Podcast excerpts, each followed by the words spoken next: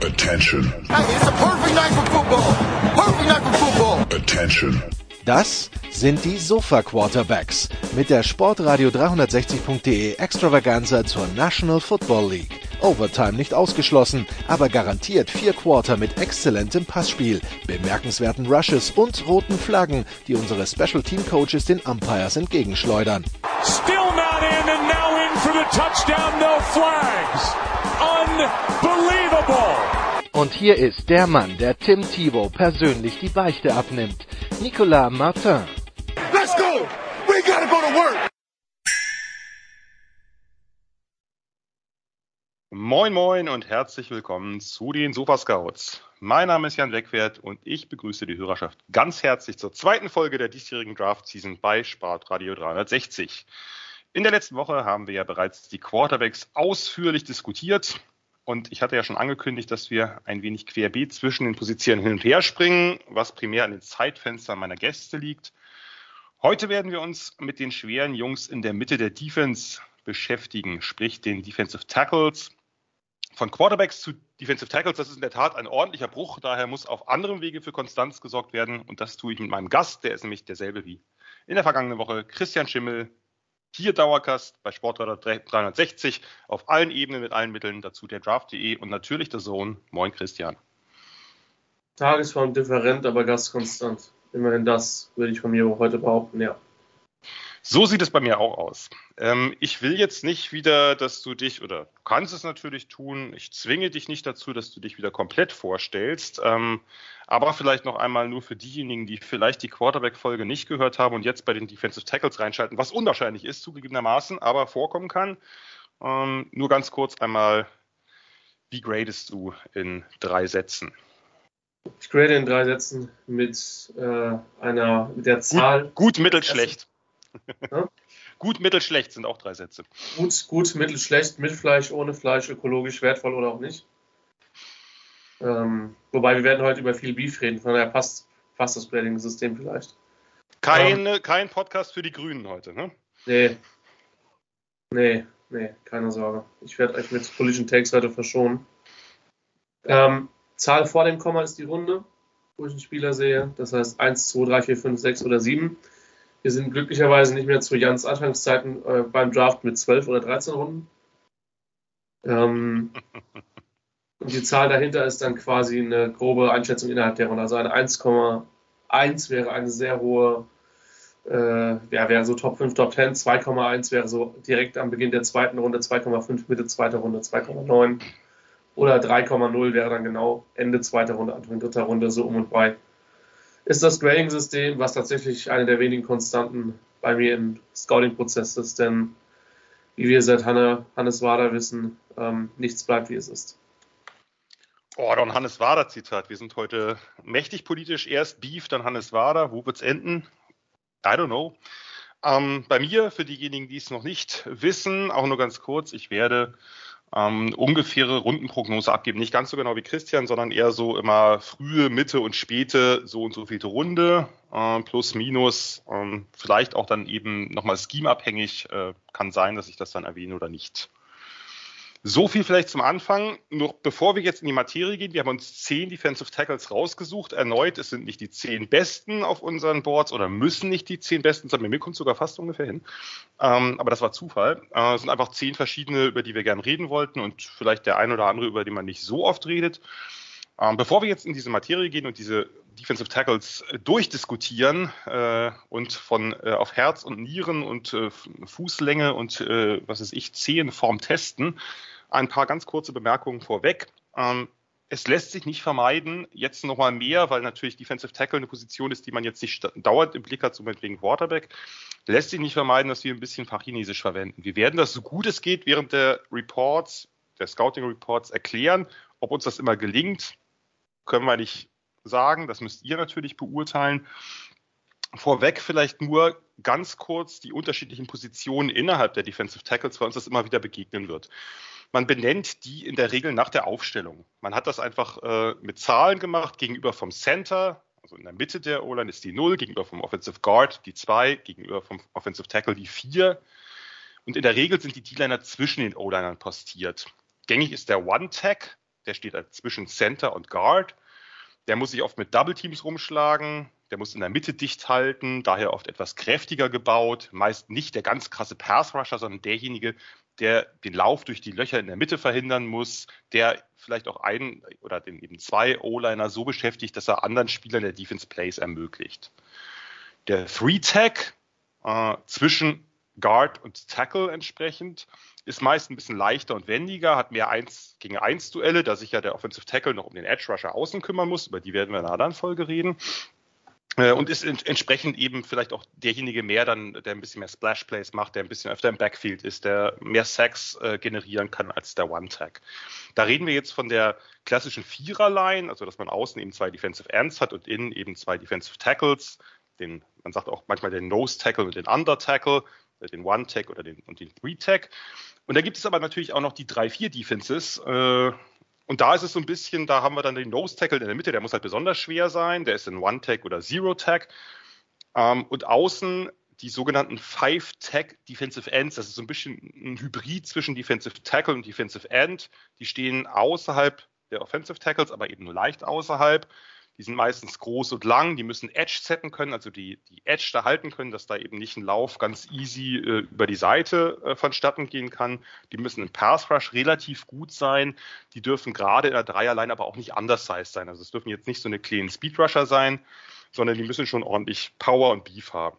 Das ist jetzt wohlgemerkt sehr oberflächlich und verkürzt, wirklich nur als grobe Orientierung, weil euch wird es gleich immer wieder begegnen, dass wir einen Spieler als eher 3-Tag oder eher 1-Tag oder vielleicht auch eher 5-Tag bezeichnen. Entweder in dem, wie er im College gespielt hat oder eben in der Projection für die NFL.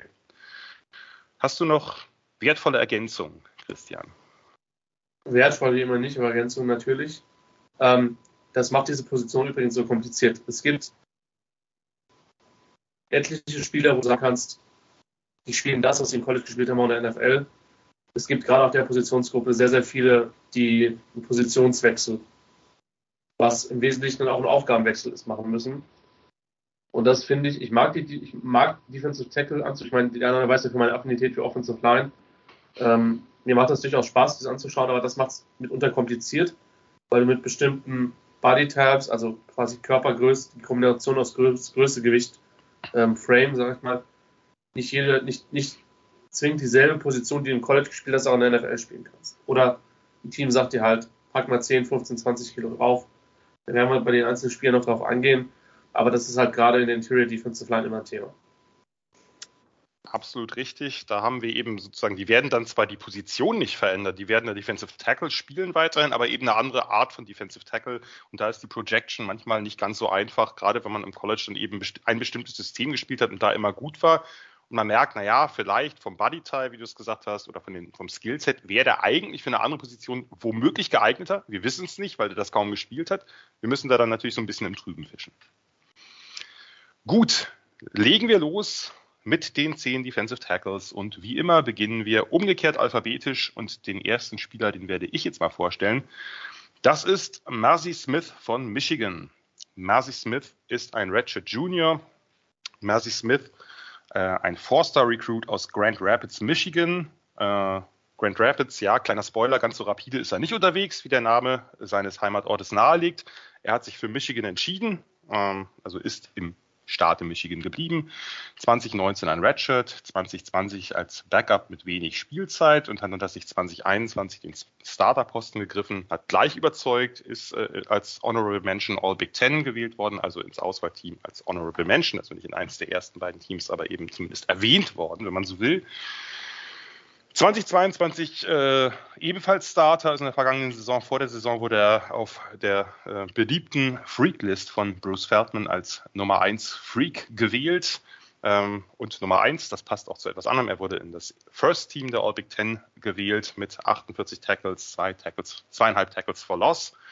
Und nun steht Mercy Smith also in der NFL oder für die NFL zur Wahl. Mercy Smith ist 6'3, 323 Pfund, also schon ein sehr, sehr kräftiger Kollege. Äh, Arme 33 3 Viertel, okay lang, äh, Hände 9 3 Viertel, auch äh, zumindest leidlich groß.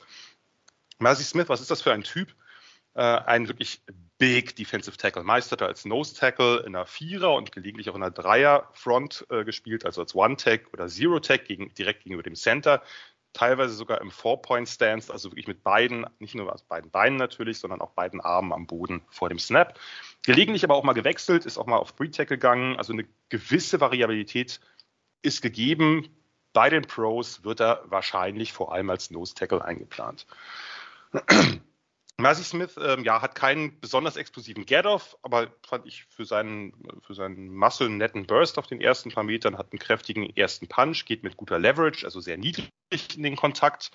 Ähm, der Initial Contact, also wenn er in den O-Liner reingeht, ist kräftig, kann den O-Liner zurückdrängen, kann ihn aus der Balance bringen. Manchmal gibt es Plays, in denen er die Leverage ein bisschen verliert. Da ist er zu, geht er zu aufrecht in den Kontakt, aber grundsätzlich hat er, finde ich, eine Strong Base, also kann halt am Anchor, ein Anker, das eben nicht so leicht ähm, da aus der Balance zu bringen ist. Aber, und jetzt kommt ein Aber, dafür, dass er eben 323 Pfund wiegt, aus meiner Sicht lässt er sich für diese Size und für diese Power, die er zweifelsohne hat, von Double Teams, also von zwei O-Linern, zu oft und zu leicht aus dem Gap bewegen oder gar nach hinten schieben.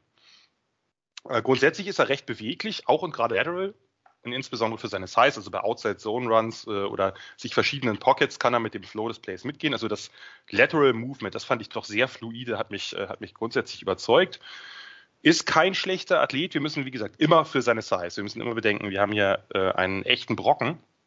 Ähm, kommt öfter ins Backfield als erwartet, ist also kein reiner Klogger, der einfach nur zwei O-Liner beschäftigt. Hat auch ein, zwei Plays, wo er mit Gap-Shooting Erfolg hatte und sorgte ja doch ansatzweise regelmäßig für Pressure, fand ich. Ohne dabei ein Sackmaster zu sein. Also er hat jetzt nicht besonders viele Statistiken, aber er hat halt doch das ein oder andere Play beeinflusst. Quickness fand ich, wie gesagt, okay. Gab auch einige Double Teams, die er so ein bisschen mit Drive und Power splittet. Braucht nicht, hat nicht nur den Bullrush, sondern hat eben auch so agiert mit so schnellen seitlichen Schritten, also mit einem veränderten Point of Attack, mit verschiedenen Blockwinkeln. Dadurch kann er eben regelmäßig eben gewissen Impact sorgen. Die Hände fand ich ganz gut und relativ schnell, gutes Handfighting, guter Effort. Ähm, was mir aufgefallen ist, er hat die Augen konstant im Backfield, also er beobachtet das Play relativ diszipliniert, also ist jetzt nicht immer nur mit seinem Block beschäftigt, aber trotzdem entwischen ihm Running Backs zu oft. Also gegen den Lauf, äh, da muss er seine Arme früher befreien, da muss er vielleicht auch ein bisschen besser antizipieren. Und ich fand, also so blöd es klingt, äh, in einigen Spielen fand ich ihn effektiver gegen den Pass als gegen den Lauf, auch wenn das erstmal kontraintuitiv scheint bei so einem Typen. Ähm, Suns äh, kann man mit ihm ganz gut laufen, also dass man eben äh, im, in der Rush Lane halt so ähm, zwischen, also dass zwei Spieler sich kreuzen, zum Beispiel die beiden Defensive Tackles, der sogenannte TT-Stunt, also Tackle-Tackle-Stunt, ähm, da hat er genügend Athletik so auf kurzem, kurzem Wege als Looper, also dass er umherum geht, aber auch als Crasher, dass er eben die O-Liner beschäftigt. Ähm, hat keine riesige Move-Anzahl, einen effektiven Push-Pull-Move, also dass er den äh, O-Liner erst schiebt und dann überraschend zieht, sodass der eben aus der Balance kommt. Damit kriegt er den, äh, ist er ganz gut dabei, Blocks loszuwerden. Sonst seltener auch mal einen anderen Move, aber da hat er jetzt nicht das übergroße Arsenal guter Tackler mit adäquater Tackling Range. Ein paar verpasst er zu viel, weil er die Füße nicht richtig setzt. Und was mir noch aufgefallen ist, er hat echt sehr, sehr viel auf dem Feld. Also für einen 320 Pounder gute Kondition. Äh, Projection ist für mich ein bisschen schwierig. Ich habe ihn so ungefähr Mitte der zweiten Runde mit einem leichter Tendenz nach hinten, aber grundsätzlich Mitte der zweiten Runde eingeordnet. Ähm, er ist alles andere als ein reiner Space Eater. Er hat ein gewisses Upside, finde ich, damit zumindest jetzt nicht unbedingt dauernd Sacks zu produzieren, aber doch für Inside Pressure zu sorgen oder die Pocket ein bisschen durcheinander zu bringen. Aber er müsste einfach, er müsste einfach noch mehr eben auch diese Double Teams beherrschen. Jetzt bin ich gespannt. Wie siehst du es? Ganz anders. Findest du ihn fürchterlich? Findest du ihn super? Dein Take zu Mercy Smith von Michigan. Ich, ich habe es richtig verstanden. Mit Second? Ja. Schön. Dann kann ich direkt mal sagen, dass du recht hast. Ähm, weil da habe ich ihn auch. Also ich habe ihn mit komm, einer 2-4. Kommt selten genug vor. Ähm, ja, zumal, also gerade Defensive Tackle Rankings sind halt echt all over the place oft. Mhm. Ähm, ich, ich dachte fast, du kommst zu dem Schluss, ja, Anfang, Mitte, Mitte dritte und dann wäre man wirklich besser ein. Ähm, die Double Teams haben mich auch genervt, ansonsten finde ich, hast du ihn perfekt beschrieben. Bei mir, mir ging so, je mehr ich von ihm gesehen habe, desto mehr mochte ich, weil, ähm, und dann habe ich diesen, irgendwie, Brugger hatte seine Top 100 irgendwann mal aktualisiert und das habe ich dann im Nachgang gelesen. Der hatte diesen schönen Satz zu Smith. Ähm, er wird halt nicht die riesen Stats haben, aber er wird halt dafür sorgen, dass andere Leute Stats haben. Ähm, glaube, dass der halt viel, äh, viel Zeug aus dem Weg räumt, äh, dass andere Leute glänzen können. Eben weil er nicht dieser, dieses 1 gegen 1 Pass-Rush-Monster ist, weil er eben nicht äh, ich fand, er hat relativ oft gegen den Run auch gewonnen und nicht immer. Also gegen Iowa ist es mir besonders aufgefallen. Ich mag seine Hände sehr. Sehr aggressiv, sehr wirkungsvoll. Ähm, Balance fand ich jetzt gerade für jemanden, der, der 6-3 ist, auch wirklich gut. Da werden wir noch andere Kandidaten besprechen. Ähm, wie gesagt, Double Teams hast du angesprochen. Ähm, die, die Upside als Pass Rusher ist logischerweise limitiert mit, mit der Art Spielertyp, der er halt ist. Finishen war bei mir manchmal ein Fragezeichen. Mhm. Ähm, aber ich mochte den. Der hat enorm Value. Und gerade als jemand, der die Chargers in den letzten Jahren intensiv verfolgt hat, die nicht zwingend die allerbeste Laufverteidigung sowohl 2021 als auch 2022 hatten, ähm, ist das jemand, der, der Value hat. Der definitiv Value hat. Wo du halt. Ich will, also ich glaube nicht, dass der dir im Spiel immer so hart auffällt, wenn du nicht extrem auf die Defensive Line achtest. Ähm, aber so Typen sind wichtig. Und ich habe auch den Eindruck, weil auf die Klasse trifft das gar nicht wirklich zu, weil auch die, die Spielertypen brauchst du noch, dass halt gerade in der Interior Defensive Line die Defensive Tackles geschaut hat, was halt primär mit, mit, mit Aaron Donald zu vielleicht auch mit Chris Jones, auch wenn es vom Körperbau zwei komplett unterschiedliche Typen sind. Ähm, aber die halt zum Quarterback kommen, aber nichtsdestotrotz durch so Jungs wie Marcy Smith sind halt, sind halt, haben halt ihre Rolle und eine enorme Relevanz und können sehr lange in der NFL spielen. Und das traue ich ihm auch zu. Wie, wie, wie oft du ihn jetzt in, in einem, in einem Highlight-Tape sehen wirst, weiß ich nicht. Aber das ändert ja nichts an, an der Rolle, die er hat, die, die wichtig sein kann. Aaron Donald hat eh die Evolution von Defensive Tackles komplett versaut, auf ja. ewig. Ja. wirklich. Ich, ich, fand, ich finde übrigens, also ich finde es interessant, dass, wirklich, dass uns wirklich fast komplett dasselbe aufgefallen ist. Also auch nicht nur von der Bewertung des Spielers, sondern auch von den Stärken und Schwächen. Was ich, was ich interessant fand, dass er, ich würde ihn gern ein bisschen mehr Stout gegen den Run sehen, damit ich ihn sagen mhm. kann, bleib in der Mitte und beschäftige zwar, da kommt keiner durch. Das fand ich nicht, hast du ja auch gesagt, ne? Das fand ja. das nicht, nicht immer gut. Ich glaube auch nicht, dass der ein riesen Statmonster wird in Sachen Sex, aber der hat eine gewisse Pocket Penetration durch seine doch relativ quicken Füße und seine relativ quicken Hände für seine Size, dass der zumindest dafür sorgt, dass andere Leute auch Sacks bekommen, weil die ihm ausweichen müssen. Da ist er jetzt nicht super fluide. Da gab es ja so ein paar Plays, wo er relativ schnell im Backfield war und dann, naja, aber den Quarterback nicht zu Fall bringen konnte oder so. Aber sowas zerstört natürlich Plays und, und Timing des Plays. Und dafür kann er vielleicht auch einen Wert haben, selbst bei Passing Downs womöglich. Keine Ahnung. Ja. Machen wir weiter und du hast äh, erneut angeboten, netterweise, dass du die Hälfte der Vorstellung übernimmst äh, und damit ist, bist du jetzt an der Reihe mit einem Spieler, der so ein bisschen, man hat den Eindruck, dass der so ein bisschen mehr, ähm, vielleicht nicht Bekanntheit bekommt, aber der wird ab und zu mal öfter erwähnt als vielleicht noch vor ein, zwei Monaten. Mag, mag sein und ich habe mich inhaltlich echt schwer getan. Ich bin gespannt, wie du, wie du ihn siehst. Zach Pickens, übrigens, ich habe noch nie gesehen, dass Zach so geschrieben wird wie bei ihm. Aber sowas hat man ja immer mal wieder, dass man irgendwelche normalen Namen vollkommen abstrus schreibt, weil ein bisschen Kreativität muss sein, wenn man schon so einen stinknormalen Namen vergibt. Also, wenn ihr es gerade nicht vorher habt, das ist Zeppelin, Anton, zweimal Cäsar, Heinrich. Ähm, ja, aber hey, alles gut. Ähm, Interior Defensive Line, University of South Carolina. Ein Senior 64291, wobei ich den auch schon mit 289 irgendwo gesehen hatte, aber ist jetzt bei zwei Pfund vielleicht nicht die, die Riesenrolle ähm, hatte in diesem Monat Geburtstag. Äh, herzlichen Glückwunsch. 6.3.2000 ähm, ist er, äh, hat er das Licht der Welt erblickt und spielt mit der schönen Defensive Line Nummer 6. Ähm, Sachs ihn, in dem Fall. Oder Sachs. Naja, lassen wir es. So. Ja, vielleicht war das tatsächlich kein Zufall. Ich weiß es nicht. Ähm, würde das Ganze eigentlich nur noch schlimmer machen, eigentlich führen, dass ich ihn als Undrafted Free Agent führe, weil so viel, wie viel Leid kann ein Mensch ertragen. Ähm, James Wiebe würde es hassen. Ja gut, James Weber hast relativ viel, was Nummern betrifft, aber. War. ähm, das ging mir nur so im Mathematikunterricht so, aber dazu an dieser Stelle definitiv nicht mehr. Ähm, Zach Pickens, ich habe mich schwer getan mit ihm. Ich habe ihn mit einer 4,2 auf dem Board, Anfang vierte Runde. Ist ein starker Spieler, athletisch sehr gut getestet, bringt für mich die PS viel zu wenig auf die Straße. Ähm, aktuell für mich eine reine One-Tag. Ähm, kann Shed and Tackle, also Shed and Tackle heißt Blocker annehmen, sich von Blockern lösen, das Tackle machen, macht er zu wenig. Zu wenige Pass Rush Moves. Und mein Eindruck ist, dass er sich zu sehr auf die Athletik verlassen hat. Das ist quasi mein One-Liner zu ihm. Kommt aus South Carolina, ähm, hat bereits einen Abschluss in Sport und Entertainment Management. Ähm, also der Junge kann dann gegebenenfalls auch äh, gegebenenfalls hinter den Kulissen äh, die Show schmeißen. Ähm, war ein hoher, hoher Prospekt. Also Nummer 20 in den ESPN 300 in seinem Jahrgang. Das ist verdammt hoch und ist ein Five-Star gewesen. Ähm, 47 Spiele mit 32 Starts. Unglaublich erfahren, 131 Career Tackles, 11,5 Tackle Follows 7,5 Sacks. Und 2022 auch in der SEC Fall Academic Honor Roll. Das heißt, er kann nicht so ganz blöde sein in der Birne. Sonst bist du, landest du nicht auf dieser Academic Honor Roll. Ja, aber in der SEC sind die, vielleicht ist, ist die Latte vielleicht nicht ganz so hoch wie in anderen Conferences. Muss man vielleicht auch dazu sagen. Womöglich. Cal Calvin Thibodeau würde dir auf jeden Fall zustimmen. Ja.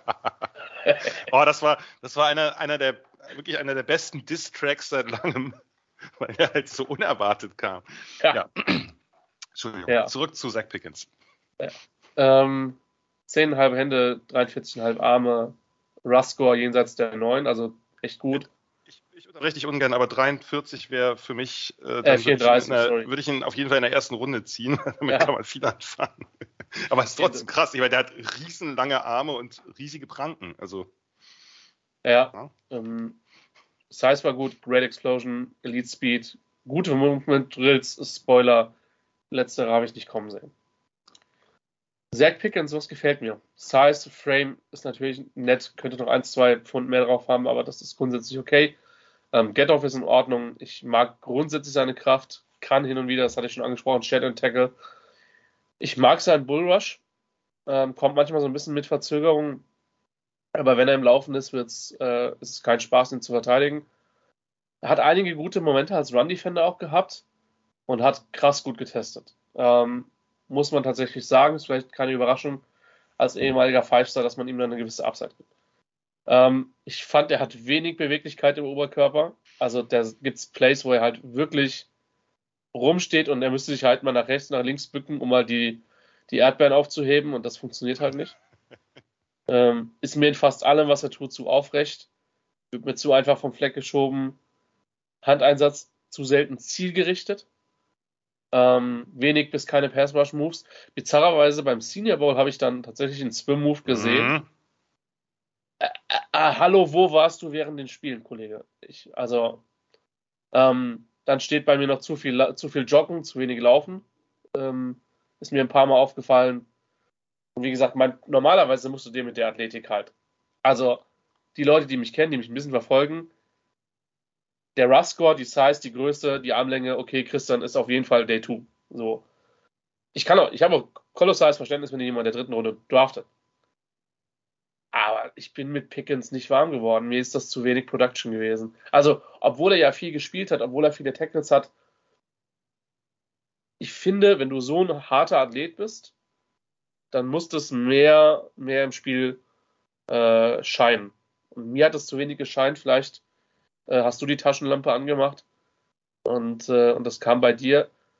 Kein schlechter Spieler. Wie gesagt, wenn ihn jemand mit Third pickt, bin ich damit irgendwie komfortabel. Ich habe ihn Anfang der vierten Runde mit der 4,2 Zach Pickens von South Carolina. Und äh, ja, vielleicht kann Technik-Coach Jan Wegwert ja beschreiben, woran es dann an der anderen Stelle gemangelt hat. Da haben wir wirklich einen riesen Gap, Christian. Nein, haben wir nicht. Late Third. Von daher äh, ja, sehen wir zumindest vom Value her relativ ähnlich. Und auch sonst kann ich äh, die jetzt nicht, kann ich jetzt nicht viel liefern. Ein, zwei Punkte sich anders, aber nicht wirklich. Ähm, naja, was, was ich ein bisschen komisch fand, ist, dass er, der hat ja ganz viel One-Tag gespielt oder sogar Zero-Tag, also wirklich direkt gegenüber vom Center mit 290 Pfund. Der hat sehr viel Gap-Control gespielt. Und ähm, ich hatte dann nochmal 2021er Tape. Da war er ein bisschen mehr als Three-Tag unterwegs und ich sag mal so, mit der Athletik ist das vielleicht etwas, dass man ihn so ein bisschen hin und her schiebt und das ist vielleicht auch die Upside, die ich gesehen habe, neben der Athletik, also eine gewisse Positionsvariabilität, warum ich ihn minimal höher habe als du. Was hat mir gefallen? Er hat einen, also ich fand seinen, seinen Get-Off fand ich wirklich exzellent. Der ist explosiv, der schießt aus dem Stance, der bekommt seine Hände sofort an den Chest, also an den, äh, an, an, das Pad von, vom, vom O-Liner. ähm, der hat eine gewisse Quickness in seinen Moves. Die Moves, das stimmt, die sind nicht besonders prononciert, aber der hat eine gewisse Quickness, mit der er sich gut vom Block des Gegners lösen kann. Aber dabei nimmt er sich zu oft selber aus dem Play. Also das war für mich zu oft out of control. Ähm, er hat eben diese Explosion, er hat die Quickness, er hat eine gewisse Slipperiness, also dass er sich so durchschlängeln kann, dass er ein bisschen Gaps shooten kann. Ähm, dadurch ist er ziemlich auf dem Backfield, aber macht halt relativ wenig Plays, fand ich. Also das, äh, ich hatte mir dann auch schon mehr Gap-Shooter als Technician mit seinen Moves. Also als Gap-Shooter zwischen den, zwischen den O-Linern sozusagen durchschießen ganz schnell, beim Slanting, also seitlich oder einfach durch, durch Quickness und äh, wie gesagt eine gewisse Balance. Ähm, das, das fand ich gut. Wie gesagt, geslantet ist seine Defense gar nicht so doll. Das hätte man vielleicht mit ihm viel mehr machen können. Ähm, aber die, technisch ist er noch nicht so weit. Also die Moves sind okay. Es gab einen, den Swim, habe ich ein, zwei Mal gesehen. Den müsste er noch viel öfter einsetzen. Beim Senior Bowl in der Tat, da hat er richtig, richtig gut ausgesehen. Da war er einer der besten D-Liner.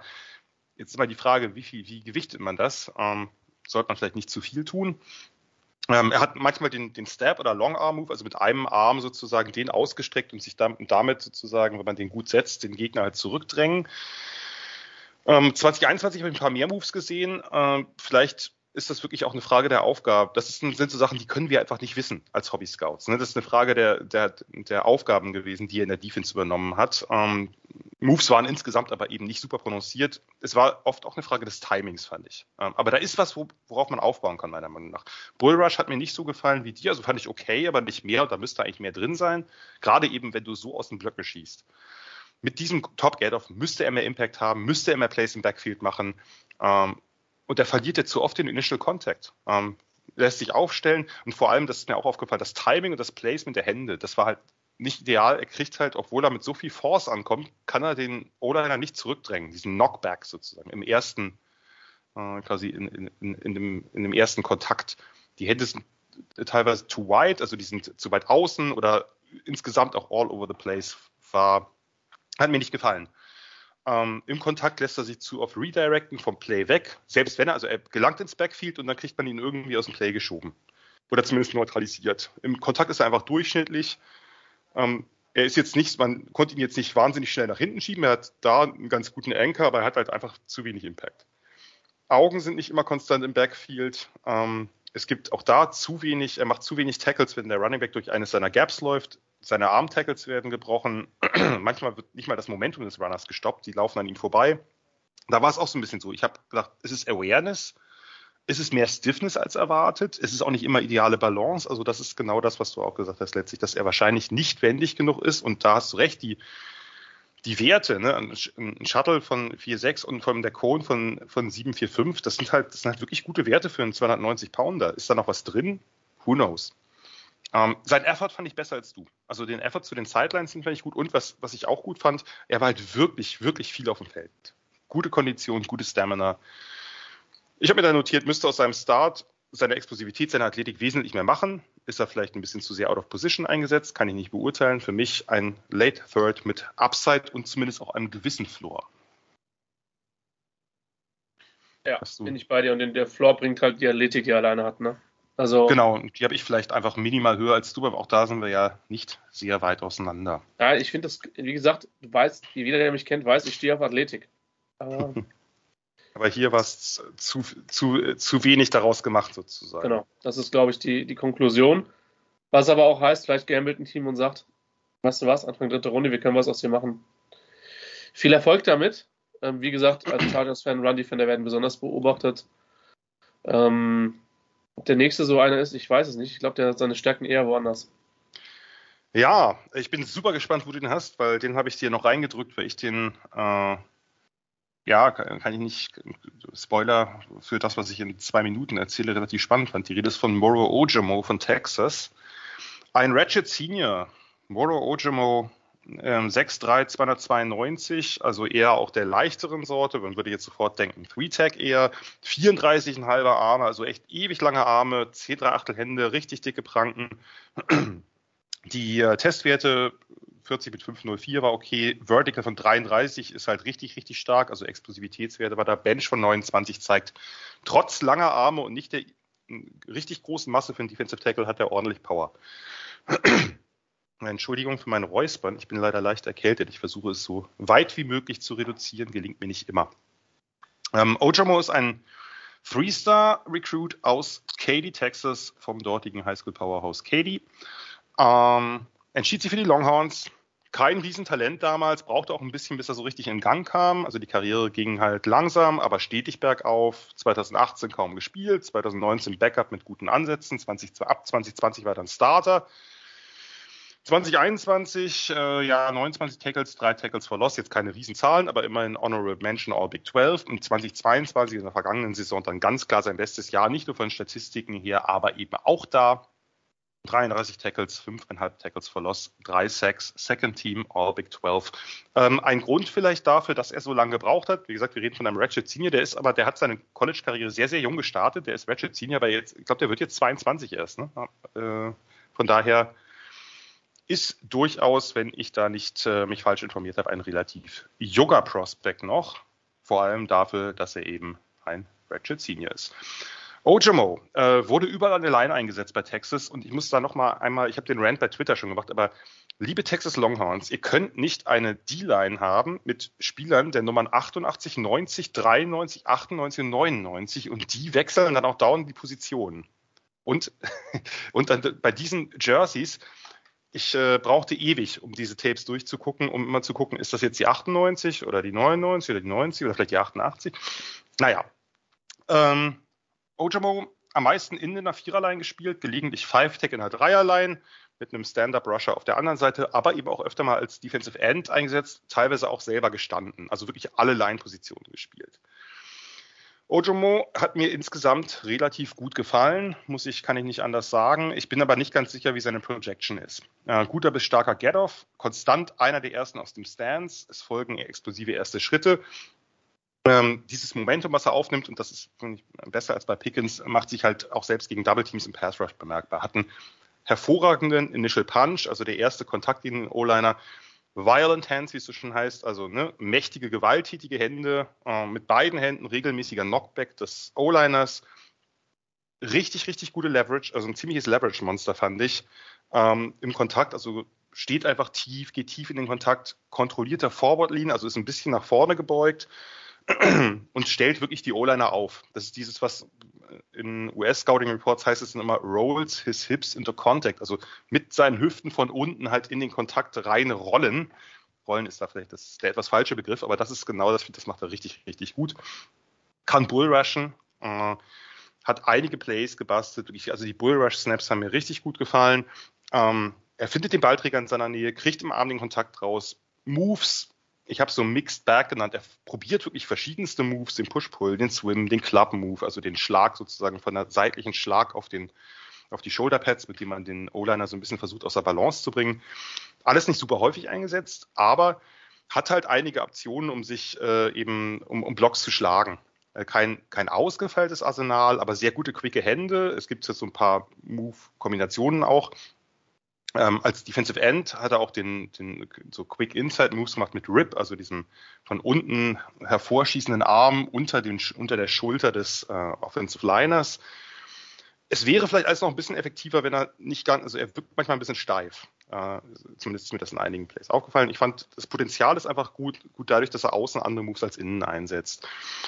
Edge-Setting hat mir gefallen. Er gibt einfach nicht schnell ähm, nicht schnell Raum her, sondern hält seine Position. Er ist schwer von der Line zu bewegen für einen 290 Pounder. Wir reden jetzt eben nicht von einem Massey Smith mit 323, sondern für einen, von einem Spieler, der eben über 30 äh, Pfund, amerikanische Pfund leichter ist.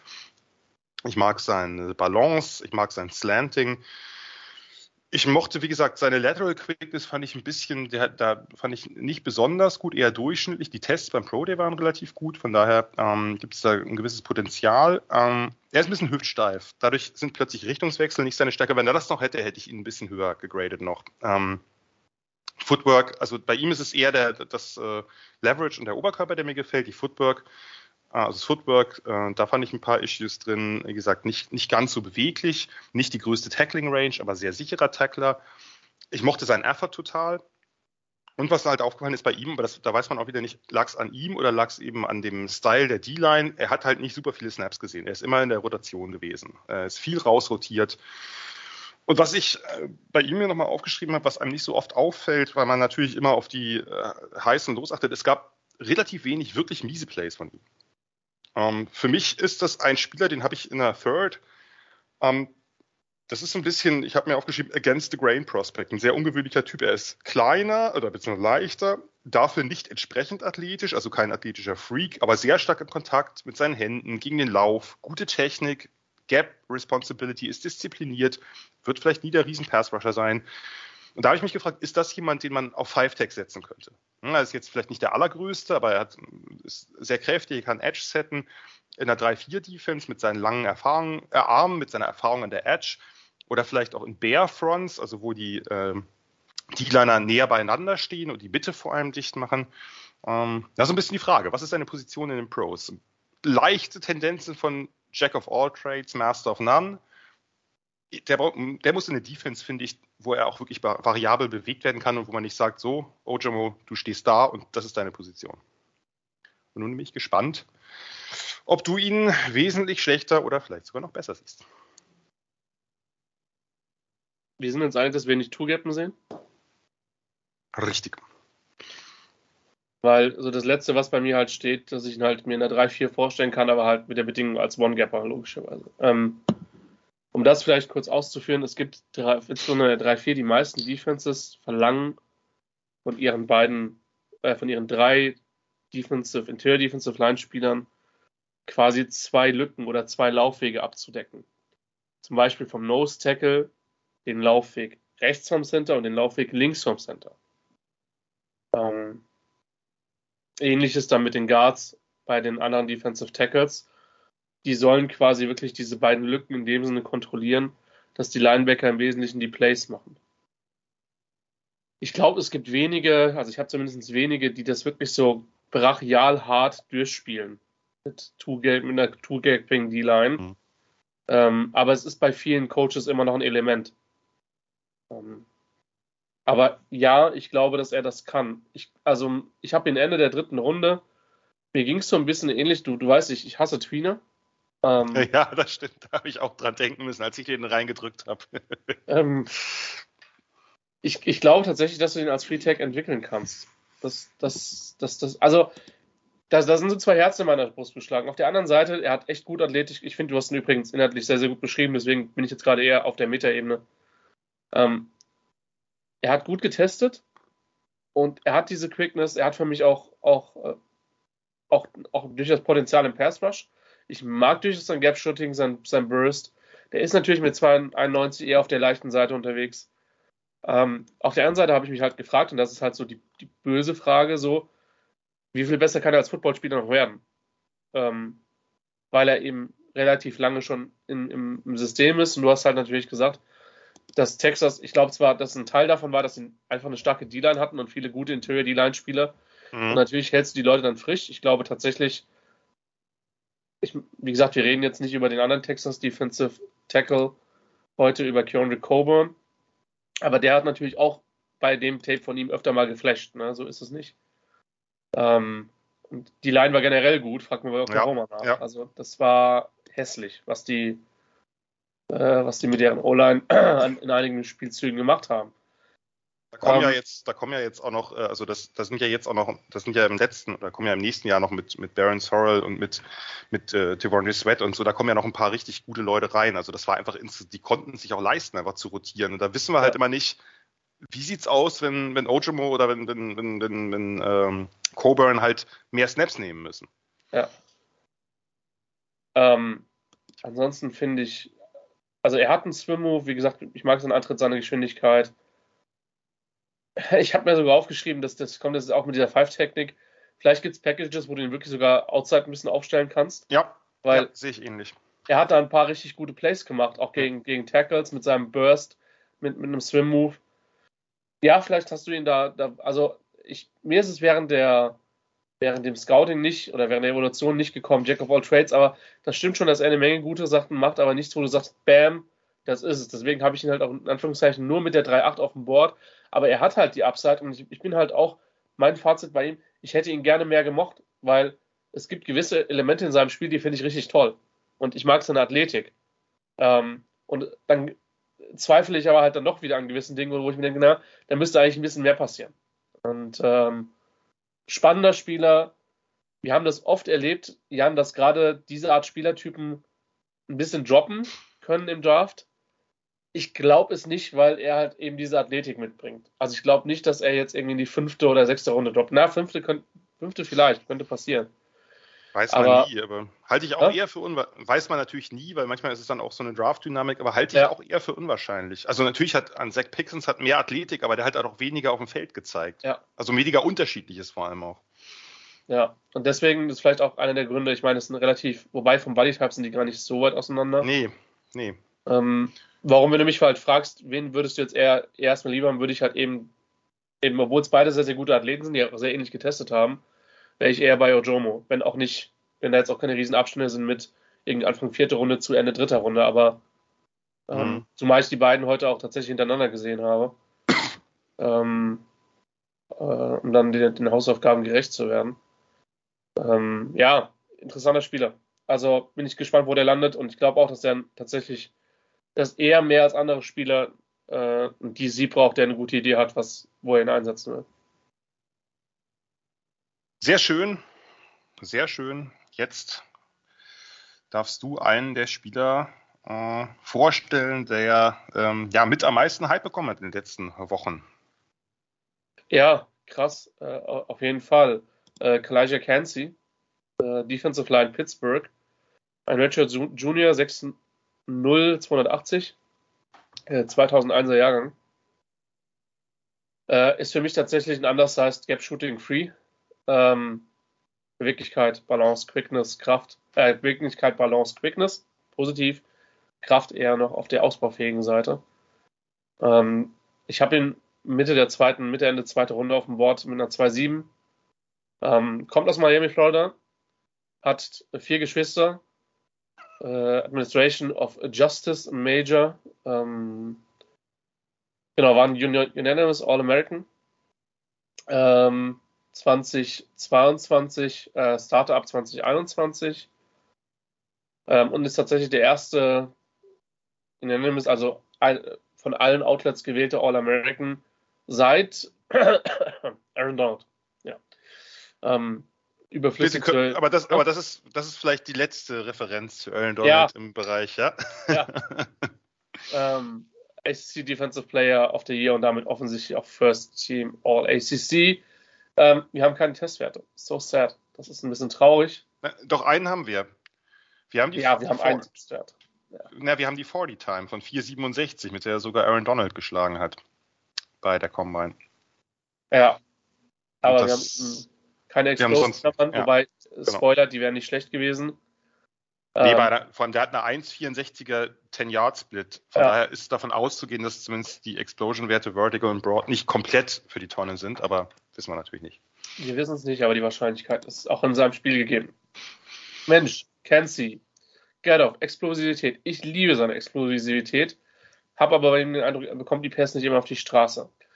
Ähm, habe mich tatsächlich gefragt, wo manchmal der, der, der beste NFL-Fit ist. Also, das, ich werde gleich noch zu kommen, was mir nicht gefällt. Ja, Swim Move, sehr, sehr gewalttätig und das ist in dem Fall positiv gemeint. Ähm, in der Kombination mit seiner Beweglichkeit, das macht absolut keinen Spaß, wenn der Kollege den Swim Move ansetzt. Also Swim Move vielleicht, ähm, das ist ein, im Prinzip ein Übergreifen gegenüber der gegnerischen, meistens der Innenschulter. Ähm, Genau, wie so, ein, wie so eine Art Kraulen. Also wenn man ja. einen einzigen Kraul-Stroke sozusagen nimmt, mit dem man sich sozusagen quasi von, mit, darum nennt man das auch Arm Over, dass man mit dem Arm sozusagen an dem sich vorbei bewegt, schlängelt, wie auch immer. Ja. Ähm, kann Shed und Tackle, also auch da wieder Blocker annehmen, das Tackle setzen. Balance und Quickness, Gap Shooting, Schocker kann er sehr, sehr gut. ähm, das ist halt genau sein Spiel. So, wenn du ihm eine Lücke gibst, ähm, dann, dann ist es halt rum. Ähm, ich gebe zu, also die 280 hat mich ein bisschen beruhigt. Ich glaube nicht, dass er mit 280 gespielt hat. Ähm, die Size hat mich gescared. Ich kann es nicht anders sagen. Der, sie sah auf Tape zum Teil sehr dünn, out, dünn aus.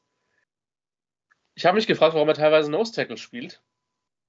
Äh, oder spielen musste. Ähm, hallo Pittsburgh. Ähm, seid ihr das UCLA des Ostens jetzt schon? Äh, und wenn ja, wann geht's in die, in die Big Ten? Ähm, Kraftfähig zu vielleicht ausreichend. Entschuldigung. Das war jetzt äh, kein Erkältungsräuspern, ja. Nein, aber du, du erinnerst dich an. Ähm, ja, ich erinnere mich an Jim Mora. Ja, ja, nicht an Jim Mora, sondern an die Interior Defensive Line Spieler, die, da zum, die da zum Teil sehr komisch eingesetzt worden ist. Odigi Suba und Co. Danke, genau, der Name ist mir jetzt entfallen, aber dafür habe ich ja dich. Ähm, äh, Kenzie ist mit dem Lauf, Laufspiel viel zu wenig ein Faktor. Ähm, sollte keine Double Teams nehmen. Die Gegner nutzen manchmal seine Aggressivität gegen ihn aus, um ihn aus der Balance zu bringen. Ähm, und jetzt kommt mein großes Problem. Ich mag ihn halt auch nicht als Outside Rusher. Das ist halt, das ist halt das Ding, warum ich sage, du musst ihn vermutlich innen spielen. Und meine, mein Bad Take ist halt, ist er mehr als ein Situational Interior Rusher, weil er halt gegen Lauf und Kraft und so mir zu wenig bringt. Das Ding ist aber, selbst damit hast du in der NFL halt brutal viel Value. Ich habe ihn in der zweiten Runde mit der 2-7. Ähm, ich finde, er ist viel kontroverser, als in den letzten Wochen in den Medien diskutiert worden ist. Ich mag das, was er kann und damit hast du in der NFL immer Value. Die Frage ist, wie hoch, wie hoch das Value ist. Das werden die NFL-Teams bewerten, aber zum Glück jetzt erstmal du. Ja, ich äh, sehe ihn ein, eine Ecke positiver, aber auch nicht so positiv, wie er aktuell in Mockdrafts gesehen wird. Ich habe ihn so ziemlich genau am Ende der ersten Runde. Ähm, ich glaube, der, der Punkt ist relativ einfach, weil ich dieses Upside quasi einfach höher bewerte. Ich glaube nicht, dass wir ihn grundsätzlich von der Art, wie er spielt, sehr anders bewerten. Ähm, ich sehe nur diese, diese Quickness halt auch für, ich glaube, dass NFL Interior O-Liner damit echt gewaltig Probleme bekommen mit der Explosivität. Ich muss jetzt nicht nochmal alles aufzählen, ein paar Sachen tue ich trotzdem nochmal. Ja, also ich habe mich auch gefragt, er, meistens hat er ja Three-Tag gespielt, aber manchmal haben sie ihn auf Nose gestellt und da dachte ich, warum? Manchmal haben, ihn, haben sie ihn außen hingestellt und auch da ist klar gewesen, nein, außen liegen seine Stärken nicht und das kann man auch relativ einfach sagen. Er ist 6'1 und er hat 30 5 Achtel Arme, also er hat wirklich, wirklich kurze Arme und das ist für mich eigentlich noch das größere Problem als die die Körpergröße und Masse, weil damit hat er natürlich das Problem, das sind schnelle Guards und davon wird er auf mehr treffen in der NFL. Wenn die ihre Hände, ihre Arme an ihn kriegen, dann wird es schwierig für ihn, da eben sich aus Blocks zu befreien oder da eben Counter-Move anzusetzen. Aber der Get-Off, wie, wie niedrig er ist, nicht nur weil er 6'1 ist, sondern ich habe geschrieben, fires low in O-Liner der First Step Burst aus, wirklich auch wieder da aus dem, aus dem Stance sofort abfiel. Und bei ihm ist es halt wirklich so Low Man Wins in großen Buchstaben geschrieben.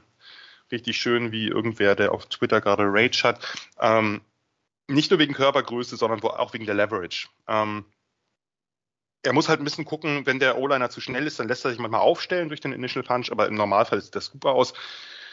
Ähm, er kann, er hat ein paar so eine, so eine Block-Chat-Momente, also dass er sich da raus äh, bewegen kann, meistens aber eher rauswinden, rausschlängeln kann, auch beim Gap-Shooting. Das Gap-Shooting ist halt absolute Extraklasse. Ähm, ja, gegen den Run sieht es ein bisschen schlechter aus, gegen aktive, aggressive Guards sieht es ein bisschen schlechter aus. Kernsi muss selber der Aggressor sein, sonst wird er ineffektiver. Ich fand aber, dass er nach dem, nach dem Initial Punch, wenn, wenn er den verliert, dass er diesen sogenannten Re-Anchor hat, also dass er sich dann nicht ewig zurückdrängen lässt, sondern irgendwann wieder die Base findet und eben gegenhalten kann. Ähm, aber wenn er das richtige Timing hat, dann schiebt er halt auch einen O-Liner mit Bullrush ins Backfield. Und das fand ich halt doch relativ, äh, relativ bemerkenswert. Viel Disruption, Top-Hand-Fighting, super quicker Handeinsatz, Arm-Over oder Swim hast du genannt. Vor allem hatte er ein paar Mal, ich weiß nicht, die, diese gegen Double-Teams, wenn zum Beispiel noch ein Backfield-Spieler, ein H-Back oder ein Running-Back äh, auch auf ihn angesetzt war, Arm-Over-Spin. Habe ich selten gesehen in der Form. Also, dass er seinen, den O-Liner mit dem Arm-Over los wird und danach einen Spin-ansatzlos ansetzt, ähm, gab es ein paar Mal. Ähm, nicht alles effizient, aber er hat gerade die Spin-Moves sollte er vielleicht ein bisschen reduzieren. Da hat er ein paar andere Moves, äh, hat auch ein paar schöne schöne Kombos, ein Chop Club oder so, also wo er erst die Hände runterschlägt und dann mit der anderen Hand ähm, von außen an die Pads haut und damit äh, jemanden aus der Balance bringt. Und er braucht ja nicht viel. Er braucht ja, wenn der ein bisschen aus der Balance ist, schlüpft er schon durch. Ähm, ich finde aber, also manchmal macht sich die Armlänge negativ bemerkbar da. Ähm, er versucht alles, er hat wirklich auch einen tollen Effort im Kontakt ja, und versucht eben alles, um da rauszukommen, aber manchmal dieses Stalling der Moves, also dass man einfach merkt, okay, jetzt kommt, jetzt versucht er das und das und das, aber der O-Liner hat da jetzt nicht so große Probleme mit. Aber die Slipperiness, das Slanting, die Change of Direction ist absolut großartig. Also wenn er manchmal auch zu weit rausgetragen wird, wie schneller äh, den Richtungswechsel äh, einschlagen kann, sag ich mal, und sofort auch wieder Burst aufnimmt und jemanden dann noch down rennt sozusagen. das fand ich schon, schon sehr, sehr gut. Äh, das Movement Open Field, also für einen Defensive Tackle, müssen wir mal sagen. Der Closing Burst, die Angles, der Pursuit, auch bei Rollouts, der Hustle. Ähm, es gab dieses eine Play, ich weiß nicht, ob du es gesehen hast, gegen Clemson 2021, wo er durch die Mitte schießt, Gap Shooter, den Running Back begräbt beim Zone Read, aber ähm, der, äh, ich glaube, es war DJ Uyongalele, der Quarterback von Clemson, hat den Ball dann natürlich behalten. Ähm, der Hustle kommt zurück von Cansey und er schlägt äh, DJ U den Ball aus der Hand. Also da gab es halt Dinger, bei ihm also das, meine Bottomline ist everything's quick. Alles, was er macht, ist quick. Äh, ist erstmal ein Sub-Package Pass Rusher. Und die Frage ist halt, wie viel mehr? Ich glaube, dass er auch ein, ein Three-Tag, also ich würde ihn rein als Three-Tag in einer 4-3 sehen. Alles andere macht für mich keinen Sinn. Ähm, ja, äh, Leaderfähigkeiten äh, bewerten wir ja hier nicht und kann ich auch nichts drüber sagen, aber wenn er die hat, dann gab es bei Pitt definitiv The Kerncy Culture. Ähm, sorry, der musste sein.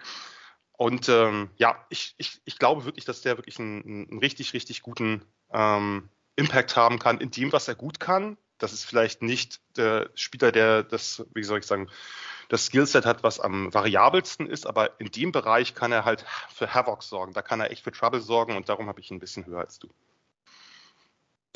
Das Ding ist halt, wie gesagt, mit dem Skillset halt zum Quarterback zu kommen, wirst du halt immer eine Rolle spielen. Bin gespannt, wie groß sie sein wird. Ähm, genau. Deswegen kennt sie bei mir eher mit Second, bei dir Late First. Ich glaube aber tatsächlich, wie gesagt, ich habe ja noch längst nicht alles in der Klasse gesehen, aber ich kann mir vorstellen, dass, dass der mit seiner Grade bei mir höher landen wird, was das Big Board am Ende betrifft. Mhm. Aber weil ich glaube, dass es dies Jahr nicht so hart viele First-Round-Grades gibt. Ähm, ich, ich habe dasselbe Problem. Ich, ich sehe jetzt schon, dass die Spieler, wo ich Top 10 gesagt habe, oder Top 15, dass sie halt, also die Top 15 Spieler landen in Top 10 und die Top 10 Spieler gefühlt in Top ja. 5, weil gerade am Anfang. Ähm, also ich, ähm, ich mag übrigens diese Defensive Tackle Klasse mehr als der Consensus, habe ich gemerkt. Ähm, ich glaube, da sind eine ganze Menge, da ist mehr Starter-Material drin, was man an Tag 2, vielleicht auch früher an Tag 3 noch holen kann. Ähm, ich bin ja. da insgesamt, ich bin da insgesamt deutlich positiver, als wenn ich manchmal diese, diese Grades sehe oder irgendwelche Big Boards sehe und dann hast du da nur ein paar irgendwie in den ersten drei Runden. Bei mir sind da eine Menge und zwar mehr als das nicht bei allen Positionen, sondern wirklich, ich mag diese Gruppe mehr als ich dachte. Es ist jetzt vielleicht nicht super top-heavy. Wir kommen nachher noch auf einen Spieler wahrscheinlich. Vielleicht haben auch andere zwei Spieler da. Ähm, aber ich, ich finde das wirklich, äh, ich finde das wirklich auch eine variable Gruppe. Und ich glaube, das ist auch ein guter Übergang zu dem nächsten Spieler, denn der ist minimal anders gebaut als Kalijah Cansey. Die Rede ist von Siaki Ika von Baylor, ein Senior. Äh, Siaki Ika, vielleicht fangen wir hier mal nicht mit der Biografie, sondern mit den beeindruckenden äh, Daten seines Körpers an. 6'3, 335 äh, und die 335 ist halt das, was er jetzt bei der Combine gewogen hat. Ähm, das sah zeitweilig doch nach deutlich mehr aus. Also der hat ordentlich abgespeckt, um überhaupt auf 335 zu kommen. Äh, 32 Drachtel Arme, also okay, 10, äh, ein Viertel Hände, relativ groß. Ja, die äh, wenig überraschend sind die äh, athletischen Testwerte, die 40, der Shuttle und der Cone relativ mau. Äh, wie gesagt, der gute Mann wiegt ein bisschen was. Siaki Ika ein Four-Star-Prospect aus Salt Lake City, Utah. Damals, also während des Recruitings von der High School zum College, hat er, ist er mit 370 Pfund gelistet gewesen, also 35 mehr als aktuell. Ähm, galt als physisches Phänomen, hat sich damals für LSU entschieden. Äh, 2019 in seiner True Freshman-Saison auch gleich eine relevante, relevante Rolle gehabt in der D-Line-Rotation und ähm, ja, da auch die National Championship gewonnen. Das war das Jahr mit Joe Burrow, Chase, Jefferson und so weiter. Ähm, hat sich 2020 im Jahr danach, nach vier Spielen in der neuen Defense unter einem gewissen Popellini, äh, doch entschieden, lieber äh, ins Transferportal zu gehen und wechselte dann zu Baylor. Äh, allein deswegen, weil Dave Aranda, der vorherige LSU Defensive Coordinator, da nun eben Head Coach war also sozusagen bekannte, ein bekannter Coaching-Staff. Und dort hat er 2021 dann ein sehr erfolgreiches Jahr gefeiert. Baylor hat die Big 12 gewonnen und einen Six Bowl, den Sugar Bowl. Und Ika war äh, Teil einer hervorragenden Defense, kann man nicht anders sagen. Er selbst hatte für einen so mächtigen Nose-Tackle, ne, wir reden von einem Spieler, der da immer noch mit über 350 Pfund gelistet war, erstaunlich gute Stats, sechs Tackles for Loss, dreieinhalb Sacks. Second Team All Big 12. 2022 konnten die Baylor Bears die Leistung nicht ganz bestätigen und auch seine Zahlen fielen ein bisschen ab. 24 Tackles, zwei Tackles verlossen. Dennoch wurde er ins First Team All Big 12 berufen, einfach weil er dafür sorgt, und da ist er sicherlich ein Prime-Kandidat für, dass andere Leute ihre Plays machen, die mit ihm, neben ihm, hinter ihm in der Defense stehen. Also, Siaki Ika, ähm, ja, hat, wie gesagt, einige Kilos abgespeckt und das hat ihm gut getan, das kann nur helfen. 2022 vermehrt in einer Viererline gespielt oder in einer Dreierline mit Stand-Up-Rusher daneben. Immer eine der beiden Defensive Tackle-Positionen äh, besetzt, weil, sorry, was soll er sonst machen?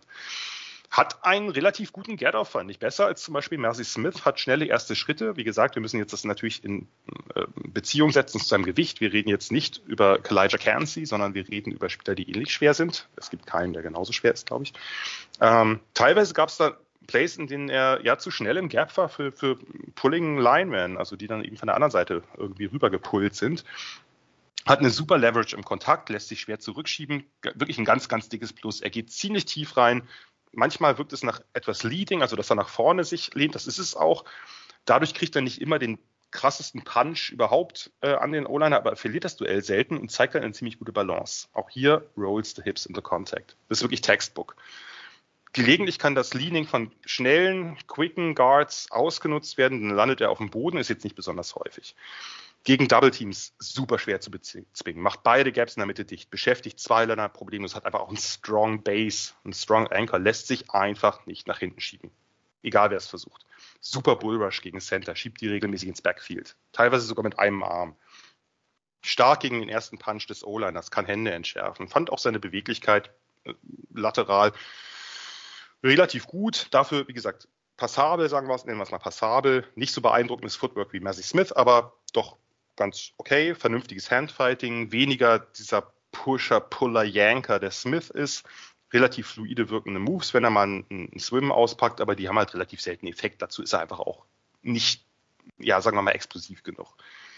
Er findet Ballträger recht regelmäßig, aber natürlich haben wir ein paar Punkte, also die Range zu den Seitenlinien ist begrenzt. Also das ist halt, er ist halt da in der Mitte und da wird er irgendwie äh, seinen Claim stecken, aber viel mehr ist es nicht. Als Tackler gibt es solche und solche Plays. Er findet die Runner in der Nähe, manchmal ist er zu ungestüm, zu hoch, nicht die richtige Technik. Ein Running Back dürfte niemals an ihm abprallen, habe ich ein paar Mal gesehen. Ähm, ist super in Short Yardage, weil er einfach diesen Top Get-Off hat und die Leverage hat. Es gibt einfach kaum Plays, wo er mal mehr als ein Yard von der Line of Scrimmage bewegt wird. Ist einfach nicht so. Nur. Und darum wird dann das Grade sozusagen, das Miss ist natürlich total eindimensional. Auch nochmal deutlich eindimensionaler, meiner Meinung nach, als eben Mercy Smith. Äh, er ist auch viele Plays nicht auf dem Feld. Ich glaube, er hat Konditionsprobleme, zumindest ist es jetzt auch nicht so unwahrscheinlich, dass er die hatte, wenn er so viel wiegt, wie er gewogen hat. Er muss als äh, offensichtlich sein Gewicht kontrollieren. Das scheint nicht so einfach gewesen zu sein in den letzten Jahren. Was mir aber aufgefallen ist, bei, bei der Combine gab es so ein paar Drills, in denen sah er relativ fluide aus, mit guter Balance, mit, naja, Band ist jetzt vielleicht übertrieben, aber doch, so dass er doch relativ niedrig auch kam. Also offensichtlich tun ihm diese mindestens 20 Pfund weniger gut. Wie habe ich ihn eingeschätzt? Ich habe ihn so im Bereich Early Third, ähm, einfach weil er einen Wert hat. Er ist eindimensional, ja, aber er hat einen Wert. Er ist ein Clogger, er ist ein Space Eater mit Potenzial für mehr, weil er halt, wie gesagt, eine gewisse Beweglichkeit zumindest mitbringt. Er ist ein sicherer Prospect, finde ich, als Mercy Smith, weil er eine sehr hohe Base hat. Ähm, Frage ist, kriegt er im Bereich Penetrating the Pocket, Pass Rush noch mehr äh, drauf? Ist da Potenzial da? Das sehe ich ein bisschen kritisch.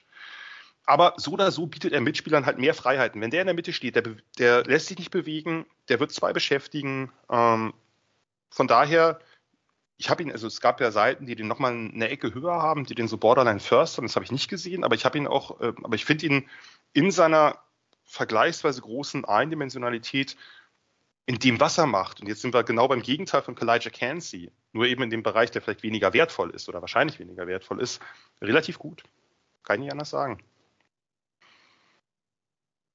Klingt, klingt vielleicht ein bisschen bizarr für so einen Prospekt, aber das Tape hat mir Spaß gemacht bei ihm. Ja, irgendwie schon, auf eine, auf eine weirde Weise. Ähm, Wo hast du ihn? Ich, ich habe ihn mit einer 2,8, also. Ähm, Noch höher sogar. Höher als du. Äh, und, und Spoiler, Roman hat ihn ja nochmal minimal höher, irgendwie mit Second.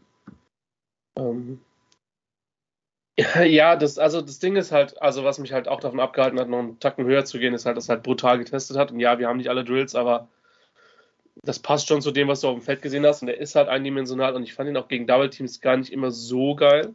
Okay. Ähm, und bei mir steht halt auch steif wie eine Eisenstange und das stresst mich. Ist vielleicht ein bisschen übertrieben. Ähm, also im, eher im Sinne von Rattle Movement, nicht von, ähm, nicht von Leverage. Das hast du schon richtig beschrieben. Ähm, du wirst in, aus, aus ihm keinen Pass-Rusher mehr machen, die Konditionsprobleme vermeintlich oder mit, machen wir uns nichts vor, mit, mit dem Gewicht ähm, ist es schwer, äh, 85, 90 Snaps gegen eine Chip Kelly Offense auf dem Platz zu stehen. Ähm, ich, ich mag ihn als Run-Defender. Er kann sich bewegen. Swim-Move und er hat eine gewisse Nastiness, also ich also ein bisschen bösartig, gefällt mir. Er hält seinen Grund und Boden. Ich finde, das hat halt Value. Also klar, du wirst ihn vermutlich so. Wie viele Third Downs wird, äh, wird er sehen außerhalb von, äh, also wie viele Third Downs und also Third und Five Pluses, sage ich mal, wird er sehen. Ich glaube, das ist, wird vermutlich in der NFL relativ überschaubar sein.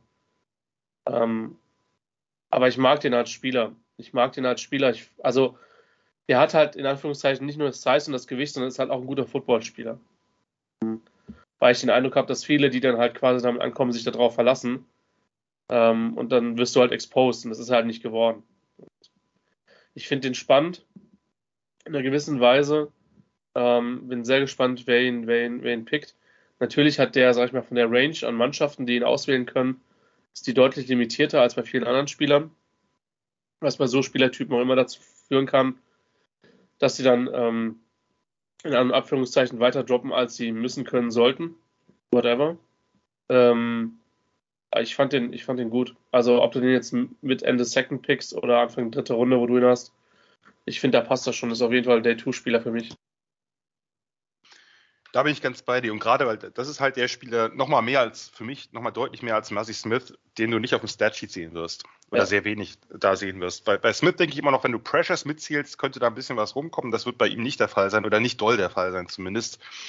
Aber das ist halt jemand, der eben nochmal mehr als Smith. Darum finde ich also zwei sehr schwere äh, Defensive Tackles, unterschiedlich athletisch eindeutig. Also Smith ist deutlich athletischer und denke ich, bringt auch mehr Upside mit im, im, im Pass Rush. Aber ähm, Ika ist einfach jemand, den stellst du da hin und der steht da. Und der wird, und der wird sich wenig bewegen lassen. Du hast ihn vielleicht ein bisschen da, ein bisschen schlechter. Ich fand wirklich, dass er sich kaum mal, dass der kaum mal zwei Yards irgendwann nach hinten geschoben wurde. Auch von Double Teams nicht. Aber wie auch immer, meistens zumindest lässt er sich nicht bewegen. Äh, und das äh, bedeutet halt, da, da mühen sich halt zwei Liner ab und die Gaps sind nicht offen für, für den Back. Ähm, und andere können halt dann ein bisschen quasi free roamen. Die Linebacker haben halt nicht sofort den, den O-Liner Fresse. Also von daher, das ist ein Spieler mit Wert. So ist es, das will ich auch vom nächsten sehen. Da bin ich sehr ja. gespannt, wie du ihn siehst. Weil ich weiß, ja. ich habe zwar, hab zwar ein Statement von dir bei Twitter gesehen, aber das hat, muss natürlich nicht viel heißen. Äh, das, das, muss, das, muss nicht viel, das muss nicht viel heißen. Ähm, ja, ich falle gleich mal mit der Tür ins Haus zu, zu äh, Gavin Dexter. Defensive Line Florida, ein Junior mit 6'6, äh, 312, also streng genommen ist es ja 6'5, Achtel, aber ähm, ich habe, es, es, gibt Menschen, die glauben, ich habe in der Schule das Runden gelernt. Ähm, Hast du ja auch, wenn du 6'6 sagst. Ja, ja. Ähm, es gibt in jedem, jeder Draftklasse, in jedem Spielerpool einen Most Overrated Christians Player und das ist Gavin Dexter dieses Jahr. Ähm, ich habe den zwar mehr als One, als, als äh, mehr als One-Tag, als, als drei Free-Tag. Ähm, Upside-Spieler mit dürftiger Production für Trades ist quasi meine Zusammenfassung bei ihnen. Ich habe ihn mit einer 1,8 auf dem Board in der ersten uh, Runde. Uh, nice. Ähm, hier ist der Punkt bei ihm. Also es, du kannst vielleicht noch die persönlichen Daten ergänzen, weil die sind bei mir ein bisschen dünn. Es kommt auch aus Lake, Lake Wales, Florida.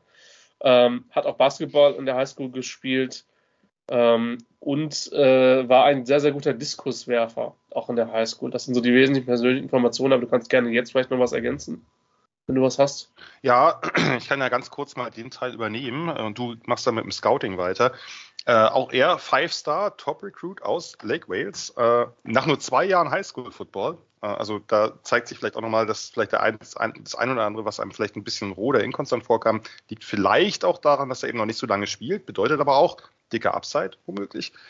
Äh, hat halt bei den Gators gespielt, als True Freshman 2020 gleich viel Spielzeit gesehen in der Rotation mit seinem Team das SEC Championship Game und einen großen Bowl erreicht. 2021 oder ab 2021 dann unumstrittener Starter mit zwei durchaus produktiven Jahren für einen Defensive Tackle, äh, insbesondere was die Tackle-Zahlen selbst angeht. 50 Tackles, viereinhalb Tackles, Verlust, zweieinhalb Sacks äh, 2021 und dann 55 Tackles, vier Tackles, Verlust, zwei Sacks und Interception 2022. Äh, Team war in den beiden Jahren äh, dagegen nicht sehr erfolgreich, aber äh, Dexter hat halt produziert in der Mitte.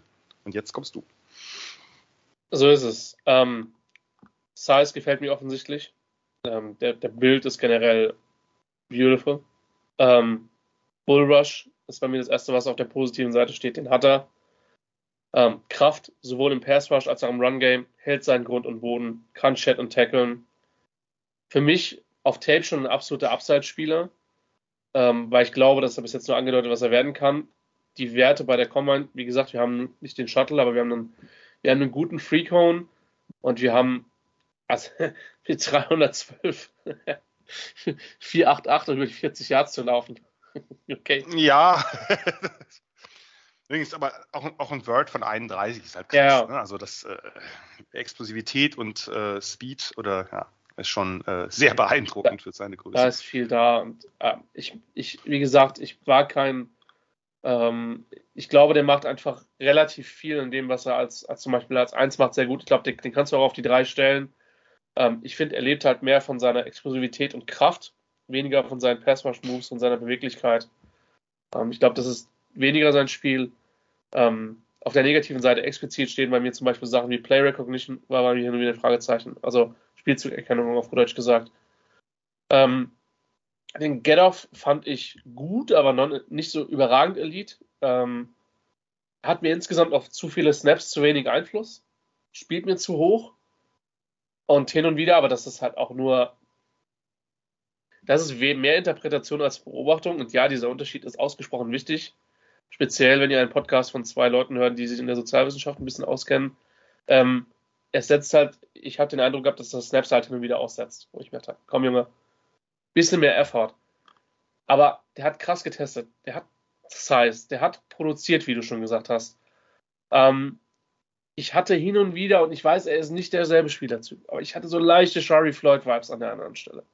Uh.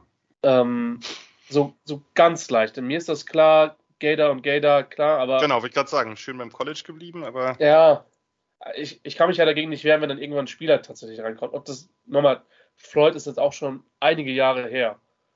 Ähm, ich weiß, dass Gavin Dexter irgendwie primär so in der dritten Runde diskutiert wird. So, ähm, ich mag den, aufgrund von seiner Athletik, aufgrund von dem, was er kann. Er ist nicht so brutalflächig wie andere Spieler, aber ich habe den Ende der ersten Runde und jetzt kannst du mir ihn zerpflücken mit der 4 vom Komma. Nee, ich habe ihn in der Tat auch höher als der Konsens, aber nicht so. Ich habe ihn mid to late second. Äh, von daher, ja, Schön. ich Schön. Ich, ich, ich sehe sein Upside, aber ich habe auch mehr Probleme mit ihm als du, was logisch ist, dass es bei Kenzie andersrum auch so, wenn man eine Runde auseinander ist. Ähm, aber ich möchte auch, also ich möchte jetzt nicht nur ihn zerpflücken, sondern ich möchte durchaus auch das, was ich, das, was ich an ihm mag, nochmal kurz, also zumindest kurz darstellen. Also natürlich, die Athletik muss man natürlich, also die Combine insgesamt war auch krass. Ich habe mir die, diese ganzen Drills angeguckt, der war halt, der hat halt richtig abgeräumt. Ne? Das, äh, und der hat halt in, bei den Gators ja auch wirklich viel gespielt. Man kann darüber streiten, ob der als One-Tag oder Three-Tag oder beide spielen soll. Der hat ja auch gelegentlich wirklich Outside wurde als Edge-Setter aufgestellt. Das fand ich halt krass ähm, mit 312 Pounds. Ähm, das, was, also wo ich dir sozusagen energisch widerspreche, ist natürlich auch mal Quatsch, aber was ich wirklich schlimm fand, ist sein Get-Off. Ich habe ich hab mir aufgeschrieben, painfully slow off the snap. Wie kann man bei je, fast jedem Snap der letzte Liner sein? 2021 mir ein paar Spiele angeguckt, da war der Get-Off ein bisschen besser. Äh, ähm, wenn er früher startet, dann hat er auch ganz gute Disruption gekriegt. Aber es wirkte fast nach, nach Absicht manchmal so konsequent, wie er das durchgehalten hat. Teilweise stand er ja auch ein bisschen versetzt, nicht direkt an der Line of Scrimmage, als einziger Liner dahinter, also so ein halbes Jahr dahinter, habe ich mich gefragt, warum. Ähm, Nimble Feet, also sozusagen fluide Füße, nee, wie nennt man sowas am besten? Sehr beweglich, Lateral Quickness bei den ersten Steps fand ich richtig gut. Jemand, der 312 Pounds ist und so slippery zwischen den Blocks sich durchschlängeln kann, uh, wow. Muss er aber gar nicht, also kann er machen, zeigt seine Variabilität, muss er gar nicht machen, denn er hat halt wirklich einen richtig, richtig guten und kräftigen ersten Punch. Mit dem kann er halt einiges aus dem langsamen Snap oder äh, späten äh, Get-Off wieder gut machen. Vor allem aber wirklich starke Arme. Der Moment nach dem ersten Kontakt, wo er die Arm-Extension macht, wo er die Arme aus, äh, sozusagen ausfahren kann und dann den Bullrush äh, startet, da schiebt er die Liner regelmäßig in die Pocket zurück. Guter Swim-Move, da hat er seine, setzt seine langen, er hat ja nicht überlange Arme, aber zumindest okay lange Arme, Wind bringt ein. Vor allem, dass er erst die Lateral Steps, dann der Swim-Move ist wirklich sein Go-To-Play. Äh, das ist einfach super quick, genauso wie Bull und dann Swim draufgelegt. Also was er alles mit dem Swim-Move machen kann, fand ich toll. Leverage, Hot and Cold, er hat natürlich einfach das Problem, dass er 6'6 ist oder fast 6'6. Und das ist, ich finde das, für mich ist das kein idealer Defensive Tackle Körper. Ich mag ja die kleineren mit, mit, mit äh, sozusagen, die, die low to the ground gebaut sind, gerade innen ein bisschen lieber. Ist recht okay für seine Größe, wenn er selbst attackiert. Aber wenn der O-Liner zuerst dessen Hände an ihn bekommt, dann kann es kritisch werden. Ähm, er wird nicht unbedingt weggeschoben, sondern er wird wirklich aufgestellt und neutralisiert. Äh, und in anderen Plays funktioniert das wieder bei ihm ganz gut. Da kann er sich dann auch lösen. Also es gibt einfach eine gewisse Inkonstanz. Da ist die Frage, wie viel lässt sich da verbessern. Ich denke immer einiges, aber ähm, ja, gegen den Run fand ich ihn, lässt er sich zu oft, fand ich problemlos aus der Gap schieben. Das ist ein bisschen eine Frage, Probleme von, von Anchor und Base und dem späten Start. Äh, gelegentlich habe ich mal mit dem Leading with the Shoulder, also dass er mit der Schulter reingeht in den Kontakt, da muss er einfach square, da muss er quasi äh, rechtwinklig zur Line, wie nennt man das, äh, parallel zur Line of Scrimmage bleiben, ähm, weil so kann man ihn dann äh, auch da einfach leichter aus dem Play nehmen. Äh, Double Teams ist nicht unbedingt sein Ding, ähm, da wird er auch nicht immer weit weggeschoben, aber doch oft einfach äh, zumindest aus dem Play bewegt. Ähm, was ich gut finde, ist halt, wie er sich von Blocks befreien kann bei so Outside Zone, bei, bei Plays, die eben lateral laufen. Da kommt er dann, da kann er sich schnell vom Block befreien, da kommt der Upfield Rush, da macht er den Tackle. Ähm, der findet den Ballträger im Backfield. Ähm, ab und zu er oder ist zu oft entwischt ihm noch einen, aber wenn er einen, äh, wenn er ihn findet, dann ist er ein relativ sicherer und gelegentlich auch echt harter Tackler. Ähm, ich fand, was, was ich gerade für einen Spieler, der jetzt noch nicht so lange auf der Höhe oder Ebene Football spielt. Er hat äh, ne, die Augen im Backfield, er always locates the ball, er reagiert sofort auf Richtungsänderungen, Scrambles, er weiß genau, wer der Ballträger ist. Er hat dann noch nicht immer die entsprechenden Instrumente parat, um das dann zu lösen, dass er dann eben am Tackle beteiligt ist, aber er sieht es immer. Also das fand ich wirklich sehr auffällig, dass er sich sofort eben immer zum Flow des Plays bewegt. Athletik ist allgemein, sieht man die, wenn er ähm, Pursuit zur Sideline oder so macht. Für mich ein Upfield Rusher, Penetrator mit netter Size, Athletik-Kombo. Manchmal fand ich ihn gegen den Lauf, ich habe es ein bisschen zu wenig Sand in der Pocket. Also er hat, also ich fand den Unterkörper nicht immer so überzeugend wie den Oberkörper. Ähm, habe mich übrigens gefragt, ob man den ab und zu auch mal auf Five-Tech setzen kann. Vielleicht ist das ein bisschen übertrieben, aber ähm, ich glaube, den, den, der hat eine gewisse Variabilität, die als DC zumindest mal testen würde im Training. Für mich eben krasser Upside-Pick, Mid to Late Second. Ähm, und ja, ich, äh, ich finde es immer super, wenn jemand ähm, einen Spieler äh, deutlich anders als der Konsens hat. Das, äh, das, äh, das freut mich. Ja, und von daher ähm, haben wir beide Javon Dexter etwas höher ähm, als, äh, als der Konsens, du sogar eine Ecke höher. Ja, und wie gesagt, ist, man ist ja nicht, also zumindest mir geht es so in all den Jahren, wir sind nicht kontrovers, um kontrovers zu sein, sondern ähm, das sind dann einfach die, das, was dann bei unseren Evolutionen quasi rauskommt. Da müssen wir auch viel mehr Hottext raushauen hier. Wir sind, wir sind viel zu sehr immer in der Analyse. Wir müssen jetzt einfach mal sagen, dass irgendwer auf jeden Fall nichts wird mit fünf Ausrufezeichen ja. dahinter und danach noch drei Einsen und eine Eins ausgeschrieben. Ja, das, das, das Problem ist halt, dass wir das halt einfach nicht sind. Ähm, ist vielleicht für unseren Fan nicht zuträglich, aber ich kann wenigstens morgens ins Spiegel gucken. Ähm, ja. Wer das gerade vielleicht nicht ganz so gut machen kann, um einen, Über einen Übergang zu finden. Weiß man nicht. Was denn? Kannst du es nicht? Gut? Was für eine Überleitung. Ja, du hast sie mir auf dem Tablett serviert. Come on. Ist, ich bin dran, oder? Ja, ich bin dran. Ja. Ist Jalen Carter, Georgia. Äh, noch niemand gehört den Namen, total krasser Outsider, äh, ein Geheimtipp. Nein, nicht. Äh, Jane Carter Jr., die meisten werden von ihm gehört haben. Er ist bereits in der letzten Saison relativ doller aufgefallen. 6'3, 314, 33,5 Arme, 10 ein Viertel Hände. Jalen Carter ist ein Five-Star-Prospect, also ein absoluter Top-Prospect aus Apopka, Florida, der sich für die Georgia Bulldogs entschied. Als Freshman 2020 in der Rotation, immerhin schon drei Tackles for Loss. 2021 in dieser absolut monströsen Bulldogs-Defense, ja, wenn man so will, der Edel-Backup hinter den drei First-Round-Picks, die da in der Line sich tummelten, also Trevor Walker, Jordan Davis und Devonta Wyatt. Ähm, aber ohne Hot Take, schon da war er der beste D-Liner, zumindest der mit dem meisten Impact. Ähm, 37 Tackles, 8,5 Tackles Verlust, 3,5 Sacks. Das heißt, als Backup wurde er von den Coaches äh, dennoch äh, ins Second Team All SEC berufen. Das sagt eigentlich einiges aus. Und äh, ja, 2022 mit kleineren Verletzungen umgeschlagen, immer noch sehr effektiv. Sieben Tackles for Loss, drei Sacks. First Team All SEC, aber eben nicht so dieser, man hatte ja gedacht, wirklich, der reißt alles ab. Man muss natürlich dazu sagen, beide Jahre National Champion. Äh, also von daher eine extrem erfolgreiche College-Karriere für Jalen Carter. Das Problem, die Probleme begannen so ein bisschen nach der Saison. Er ist wohl beteiligt gewesen an einem illegalen Straßenrennen, bei dem, wohlgemerkt ohne seine Einwirkung, bevor das jetzt falsch rüberkommt, ein oder einer der Bulldogs und ein Staffmitglied nach einem Unfall verstorben sind. Mittlerweile ist diese Situation für ihn juristisch beigelegt. Fragen, Fragezeichen bleiben aber dennoch. Ja, und dann kommt er zum Pro Day und äh, ja, ist sehr untrainiert, hat da keine athletischen Tests absolviert ähm, und auch wirkte auch so ein bisschen, äh, sagen wir mal, nicht unbedingt sehr konditionsstark. Vielleicht hat er einen Kader gehabt, wir wissen es nicht. Ähm, Jane Carter, was kann man zu ihm sagen? Ja, äh, wenig überraschend, er ist ein absoluter Top-Prospect auf dem Tape. Da können wir jetzt über die ganzen Off-Field-Probleme so viel reden, wie wir wollen. Wir können das nicht einschätzen. Ich kann es nicht einschätzen. Auf dem Feld, wenig überraschend, gefällt er mir sehr gut. Meist in Dryer, Dryer, Dreierline aufgestellt, öfter äh, Defensive End als Nose Tackle, viel eben in dieser Bear Front. Ähm, dass die eben näher zusammenstehen. Das ist dann Position meistens des, der äußeren ähm, Spieler in der Bearfront, in der 3 Bearfront ist die 4-Eye, also quasi vier innen, also etwas stärker innen als äh, direkt gegenüber vom, die, äh, vom äh, Offensive Tackle. Das spielt Kirby Smart bei Georgia relativ oft. 2021 war noch öfter quasi der Backup von, äh, von Jordan Davis als Nose Tackle oder One Tag er hat eigentlich alles gespielt in der Line. In Viererfront meistens Free Tech, ge gelegentlich sogar Stand-Up außen. Das ist halt, da ist er allerdings weniger effektiv als innen gewesen. Manchmal shiftet diese Line auch. Also Georgia hat da wirklich sich relativ wenig in die Kader gucken lassen. Der ist mir gerade eingefallen nebenbei, der tut auch richtig weh gerade. Ähm, Jan Carter, äh, was kann man zu ihm sagen? Ghetto fand ich jetzt nicht so super, ähm, also ein bisschen verspätet. gab einige Spiele gegen Tennessee zum Beispiel, wo er regelmäßig der Letzte aus der D-Line war. In anderen Spielen war es besser, aber das ist nicht unbedingt seine größte Stärke.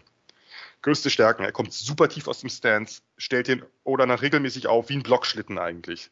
Extrem gute Leverage im Erstkontakt, gute Ballon, Low Man Wins und dazu kommt diese brachia brachiale Power, muss man fast sagen, im Unterkörper.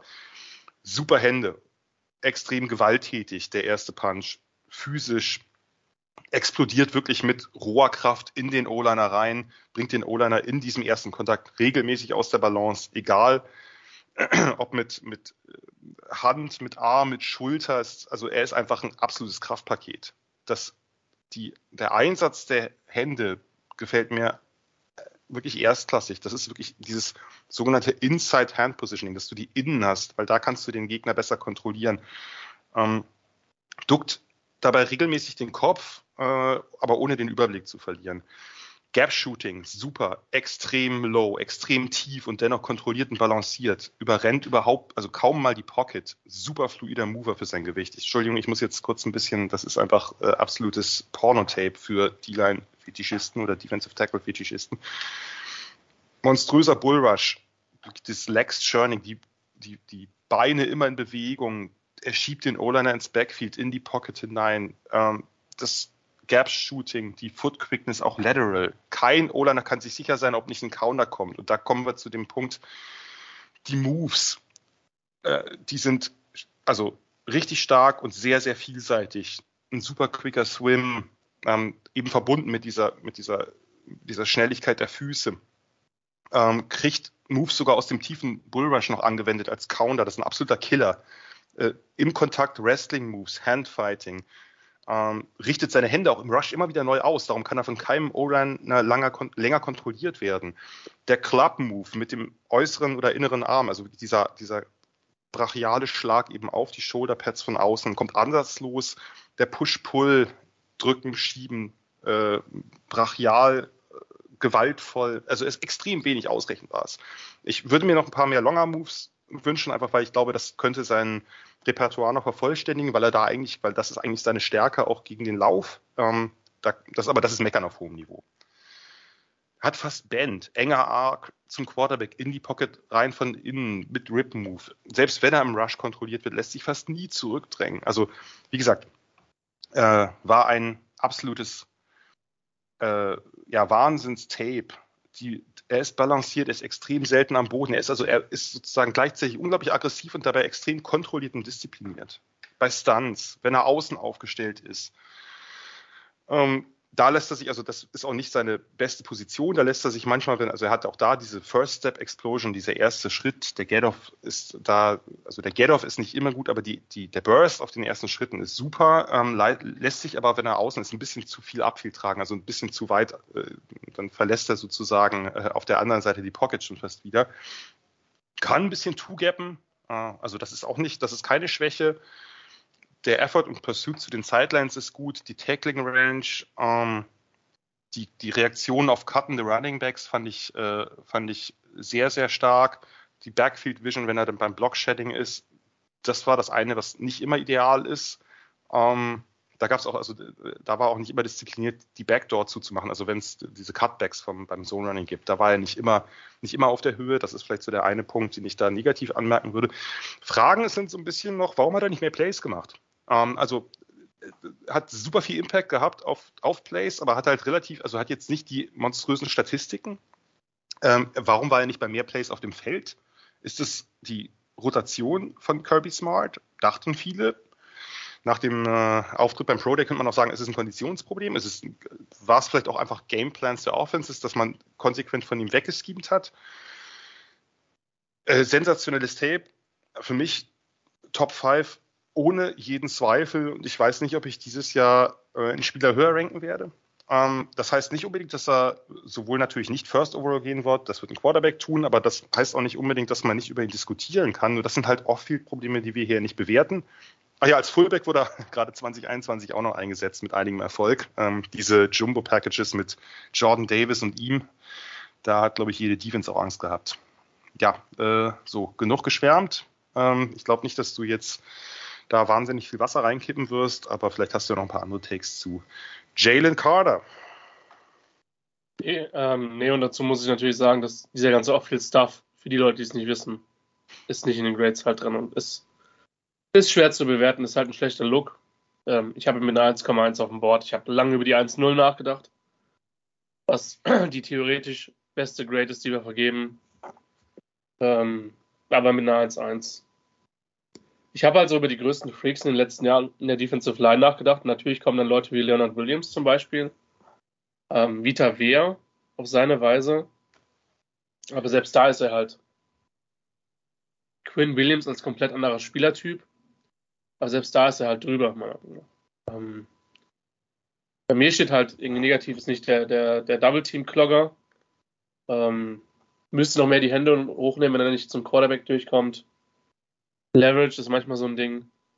Und ich finde, er hat auch technisch an einer anderen Stelle noch Potenzial, aber ich weiß nicht, Jan. Vermutlich hätte er nach dem LSU-Play, wo er dann den, den O-Liner mit einer Hand hochhebt und mit der anderen Hand das Play macht, hätte er vermutlich aufhören können und wäre Top 5 gegangen den, den QB, äh, das war äh, Daniels. Sorry. Genau. Und, ja. äh, und Glück hatte, dass ihm kein O-Liner auf die Fresse gehauen hat, weil das war halt so der maximale Disrespect. Also den, den Quarterback einfach so in einer Mal mit, der, mit dem anderen Arm quasi den, den Finger nach oben strecken und den Quarterback weiter im Arm behalten.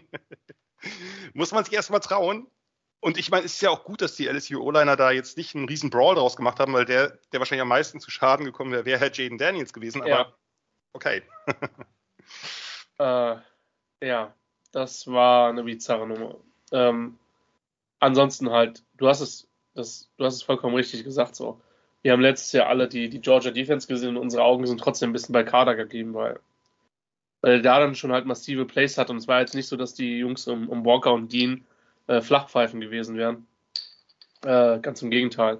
Also äh, was da, was der Kirby Smart die letzten Jahre rekrutiert und auch ausbildet, das gehört ja noch dazu. Sagen, ja.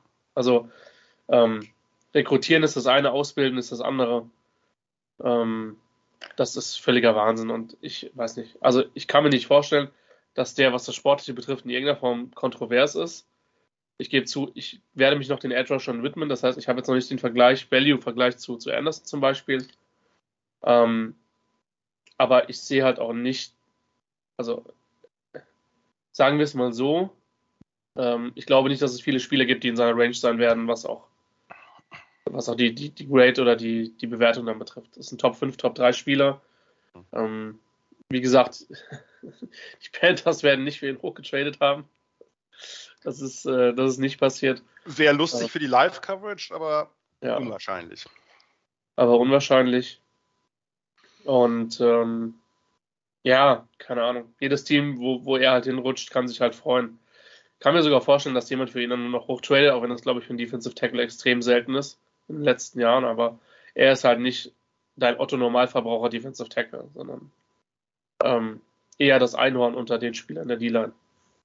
Und vor allem, wenn man sich auch nochmal bedenkt, wir reden hier ja, das muss man nochmal wirklich betonen, wir reden hier von einer Dreierline. Wir reden von einem Base 3-4, was Georgia spielt, wo ja die Defensive Tackles, gerade wenn sie, und das hat er 2021 mehr gemacht, noch innen aufgestellt sind, also als Nose oder One-Tag, wirklich normalerweise und auch viel zugappen müssen. Normalerweise notwendigerweise eben nicht die großen Stats produzieren. Und das hat er trotzdem noch, die Stats und natürlich auch den Impact auf die Plays. Also das ist schon sehr selten. Ähm, ich muss sagen, Quinn, aber Quinn war auch bei mir, äh, steht über allem. Also Quinn hatte ich höher, war Quinn Williams. Ähm, Vita Vea habe ich deutlich tiefer gehabt, aber da warst du ja auch, das war ja auch dein absoluter Crush. Äh, den hatte ich ja sogar hinter Payne damals, hinter der Ron Payne in, ja. der, der Draftklasse. Ähm, wen hast du gerade noch genannt?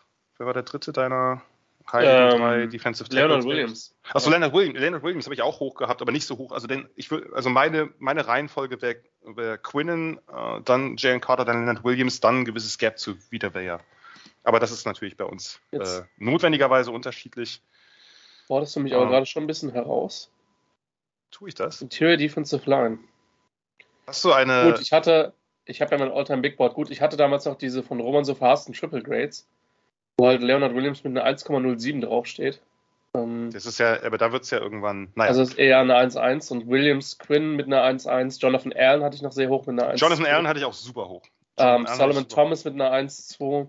Den hatte ich auch hoch, aber nicht ganz so wie die anderen. Und also, der einzige, der da noch in der Nähe ist, ist, oder es gibt noch ein paar, also Jeffrey Simmons, den ich, fand ich geil.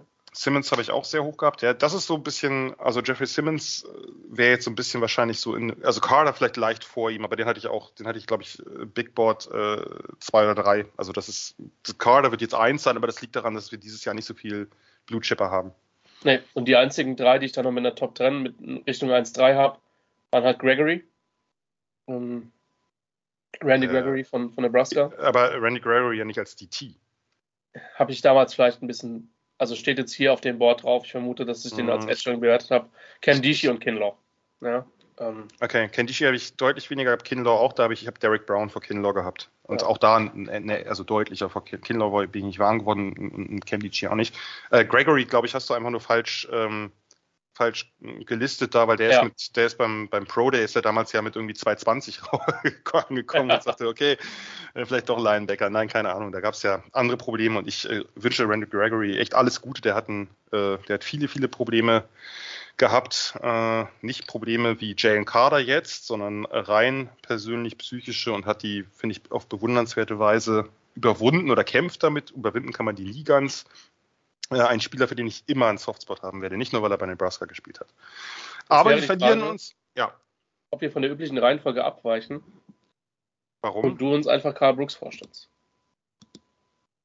Willst du? Ich kann ihn ja, auch ja, ich äh, halt, äh, bist schon bist schon nicht verkehrt gewickelt, aber äh, tu es ruhig. Äh, also ähm, die Leute werden, glaube ich, nervös, wenn wir hier von der Reihenfolge abweichen und ich plötzlich so. Naja, ich habe halt, ich habe halt zu ihm auch, auch persönlich relativ wenig, außer dass er ein Interior Defensive Line Spieler von der Bowling Green ist.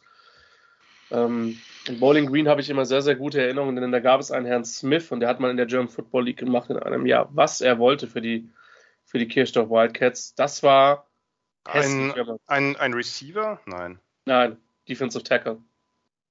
Ach so, da haben wir mal drüber geredet. Ja, stimmt. Der ich komme jetzt gerade nicht auf den Vornamen. Der hat gestartet äh, bei Bowling Green äh, vor, ja. weiß ich nicht. Äh, genau, das hatten wir, das hatten wir irgendwann mal. Ähm, soll, soll, ich kurz die, die, Vor, also die Vorstellung übernehmen von genau. Carl Brooks, weil ich den natürlich auch ein bisschen genau, enger verfolgt habe als Max Und du darfst dann aber mit dem äh, mit deinem Scouting Report beginnen. Carl Brooks, ein Zero-Star Linebacker Prospect. Also er hat wirklich gar keinen äh, Stern gehabt. Äh, aus Lansing, Michigan. Damals mit 220 Pfund, also wirklich Linebacker-Maßen oder eher kleinen Linebacker-Maßen, ist dann äh, zu einem Mac College, den Bowling Green Falcons, gegangen. Und dort hat er von Beginn an eine prominente Rolle in einem sehr schlechten Team mit einer, man muss es so deutlich sagen, ich habe das Elend mir mehrere Jahre angucken müssen, einer überragend schlechten Defense gespielt. Aber er selber ist so der eine, mittlerweile sind es dann ein paar mehr geworden, sind aber der eine Spieler, der da so deutlich hervorgestochen ist, hat halt meistens Defensive End gespielt, ähm, in letzter Zeit dann auch ein bisschen mehr Defensive Tackle.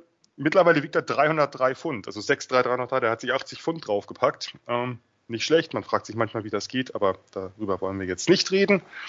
Äh, das tun wir höchstens im Radsport oder so. Ähm, um mal seinen Impact kurz zu verdeutlichen, 2018, er ist Ratchet Senior, also der hat jetzt schon eine Zeit, ist schon eine Zeit dabei. 2018 viereinhalb Tackles verlost, dreieinhalb Sacks, 2019 achteinhalb Tackles verlost, viereinhalb Sacks, eine Interception.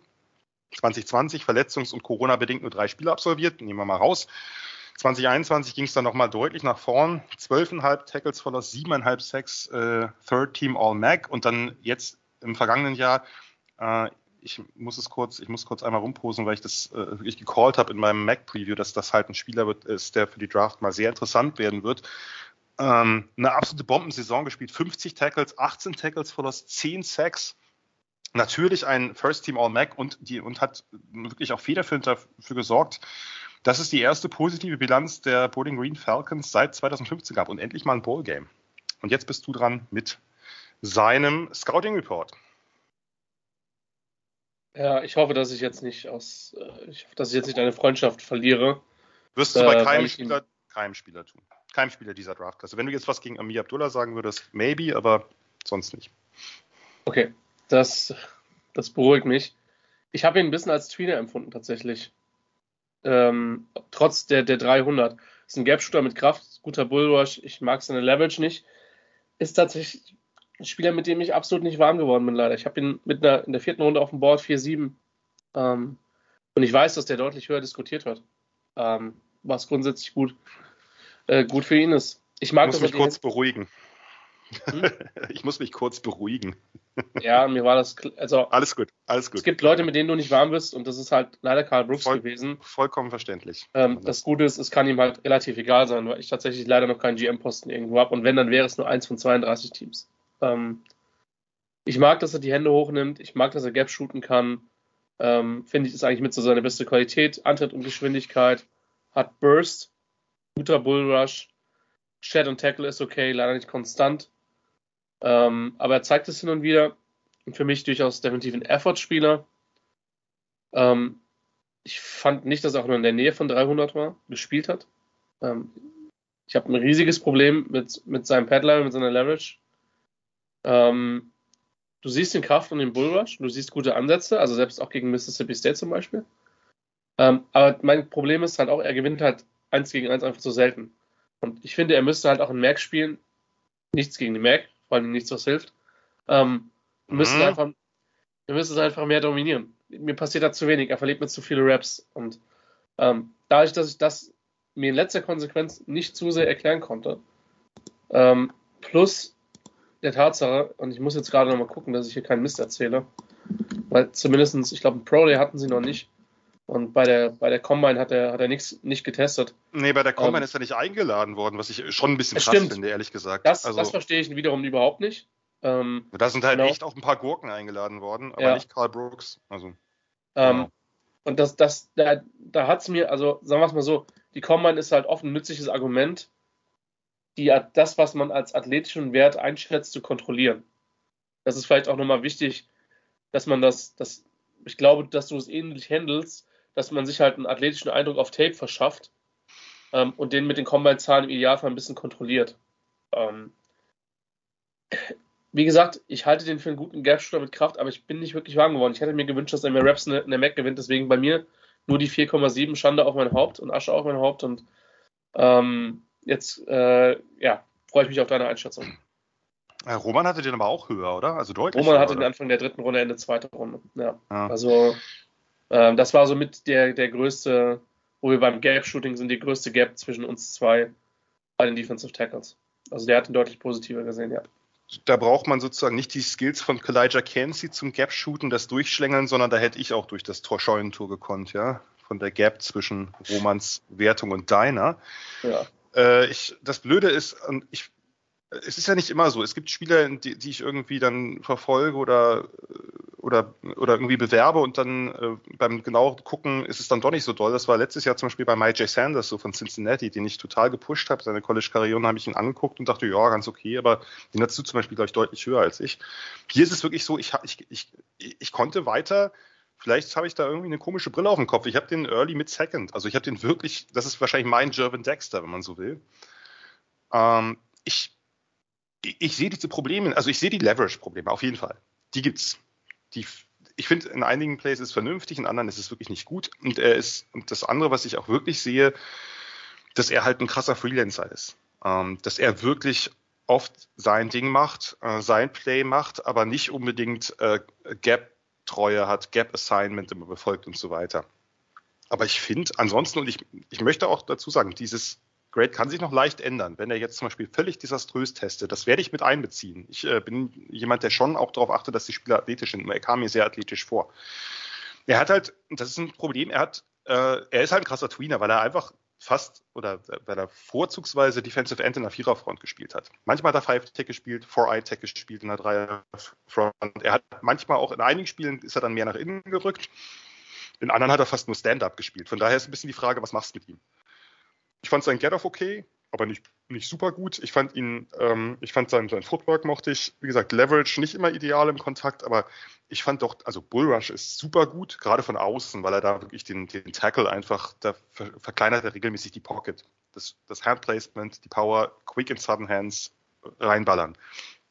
Ähm, ich fand die Inside Moves beim Outside Rush wirklich gut. Ähm, kurz der, manchmal der angetäuschte Euro-Step nach außen und dann schlüpft er quasi innen am Tackle vorbei. Ich fand ihn slippery für seine Größe. Ich fand und was ich, das ist wahrscheinlich der Punkt, wo wir am meisten differieren, ist, ich fand sein Move-Arsenal echt gut. Und das hast du ja nicht so gut äh, eingeschätzt. Ich fand seine Inside-Moves mit Club gut. Ich fand seine Inside-Moves als Three-Tag mit wie exzellenter, also ich fand insgesamt seine Feet-Hand-Coordination fand ich gut. Den Swim, diese Inside-Moves von allen Positionen aus sind so smooth gewesen. Ähm, der Club. Ähm, er hat mehrere Kombinationen, Chop, Rip, Slap, Club, Rip ebenso. Das, das, ähm, ähm, es gab Move-Kombinationen, es gab Counter. Und ich fand einfach, dass er insgesamt O-Liner schnell geschlagen hat. Klar, wir müssen natürlich immer bedenken, es sind zum Teil Mac-O-Liner. Die Mac hat jetzt nicht die schlechtesten O-Lines und ist ja eher rein von den, äh, sagen wir mal, von, von, der Ausrichtung schon eher eine offensive Conference. Ähm, aber ich mochte einfach das Timing seines Handeinsatzes immer. Ich fand sein im Kontakt fand ich ihn okay. Äh, gegen den Lauf ein bisschen weniger gut als gegen den Pass. Ähm, die Stunts fand ich okay. Äh, er hat nicht den krassesten Anchor für 300 Pounds. Er wird wahrscheinlich mit 290 oder so aufgelaufen. Aber viel weniger fand ich nicht. Also ich fand, der hat schon, der hat schon auch, äh, der hat schon Beef ausgestrahlt. Äh, kann natürlich auch mal sein, wo ist das, wo, wo sitzt sozusagen, wo sitzen die Kilos am meisten, dass man das jetzt nicht unbedingt an den Oberarmen sieht. Äh, wie gesagt, Double Teams ist nicht so unbedingt seins. Ich finde, äh, er ist ein, äh, auch dieses Backside Pursuit, wenn dann irgendwie langsam entwickelte Runplays kommen mit Pulling Guards im Backfield, der schiebt den Pullern her und, äh, und nimmt den Runner aus dem Spiel. An der Edge fand ich ihn effizienter als innen und da kommen wir zu dem Problem. Was machen wir mit ihm? Und das ist natürlich der, der Punkt, wo ich sagen muss, wenn ich das nicht weiß, dann würde ich ihn auch runtergraden. Das ist jetzt natürlich ein bisschen optimistisches Grade, gebe ich zu. Das kommt halt daher, dass ich ihn, dass ich eben dieses Repertoire an Rush Moves und Counter Moves wirklich geil finde, dass ich die Short Area Quickness und Beweglichkeit gut finde, dass ich die Hand- und Foot Quickness gut finde. Ähm, und dass er trotzdem kein Finesse-Player ist. Dass er einen kräftigen Oberkörper hat, starke Arme und Hände. Ein Super Bowl Rush, wie gesagt, Level-Schwächen hat er. Ich fand sie nicht so gravierend wie du, aber die sind definitiv da. Er spielt out of control. Komischerweise ist es nicht so ein Over-Pursuing, sondern wirklich dieses, dieses Vernachlässigen seines Gaps, was immer wieder vorkommt, wo man ihm wirklich einfach mal den Kopf waschen muss. Ähm, ich sehe einfach einen riesen Upside und äh, natürlich ist er auch schon ein älterer Spieler jetzt, also der ist ein Ratchet Senior, das will ich nicht unter den Tisch fallen lassen. Vielleicht geht er noch mit Richtung Mid-Second eher, das wird sich dann am Ende zeigen. Ähm, irgendwas wollte ich noch sagen. Genau, die Frage ist, kann man aus ihm einen guten, guten Five-Tag machen? Weil ich glaube, das wäre eine Position, äh, die er, die er sehr gut begleiten könnte, gerade wenn es eine, eine 3-4 ist, die vor allem One-Gapping spielt, die ein bisschen, bisschen penetrating äh, unterwegs ist vom, von der Philosophie her. Aber klar, ich kann, ich kann total verstehen, warum man, äh, warum man mit ihm Probleme hat. Ich hätte in der Tat nicht erwartet, dass du ihn äh, Ende der vierten Runde hast. Aber ähm, das ist das Spannende daran. Wir haben unterschiedliche Meinungen und vielleicht setzt sich das ja auch, vielleicht willst du noch erstmal was zu Karl Brooks sagen, bevor ich jetzt einen blöden Übergang mache. Die Idee mit der Five Tag finde ich, find ich spannend, ist mir jetzt nicht so gekommen, aber finde ich nicht uninteressant. Wie gesagt, es, ist, es wäre es wär bizarr gewesen, wenn ich zumindest bei einem anderen Spieler relativ weit auseinander sind. Dafür war es ja heute schon fast zu harmonisch. Zwischendurch ja. Wir haben jetzt, äh, wir sind eine Runde auseinander bei Cansey und Dexter und jetzt äh, ungefähr zwei Runden plus bei, ja. äh, bei Carl Brooks. Sonst waren wir ja relativ gleich. Spannend ist es zu sehen, bei einem durchaus relativ kontrovers, oder ich habe zumindest den Eindruck, dass da immer kontroverser diskutiert wird, auch wenn natürlich die Range hier nicht so groß ist, weil ähm, je weiter man nach oben geht, desto äh, geringer sind sozusagen die Ausschläge natürlich. Ähm, die Rede ist von Brian Brzee von Clemson äh, ein Junior. Brian Brzee ähm, ist der Nummer 1 Recruit der 2020er Klasse gewesen, also das größte Highschool-Talent, unabhängig von der Position.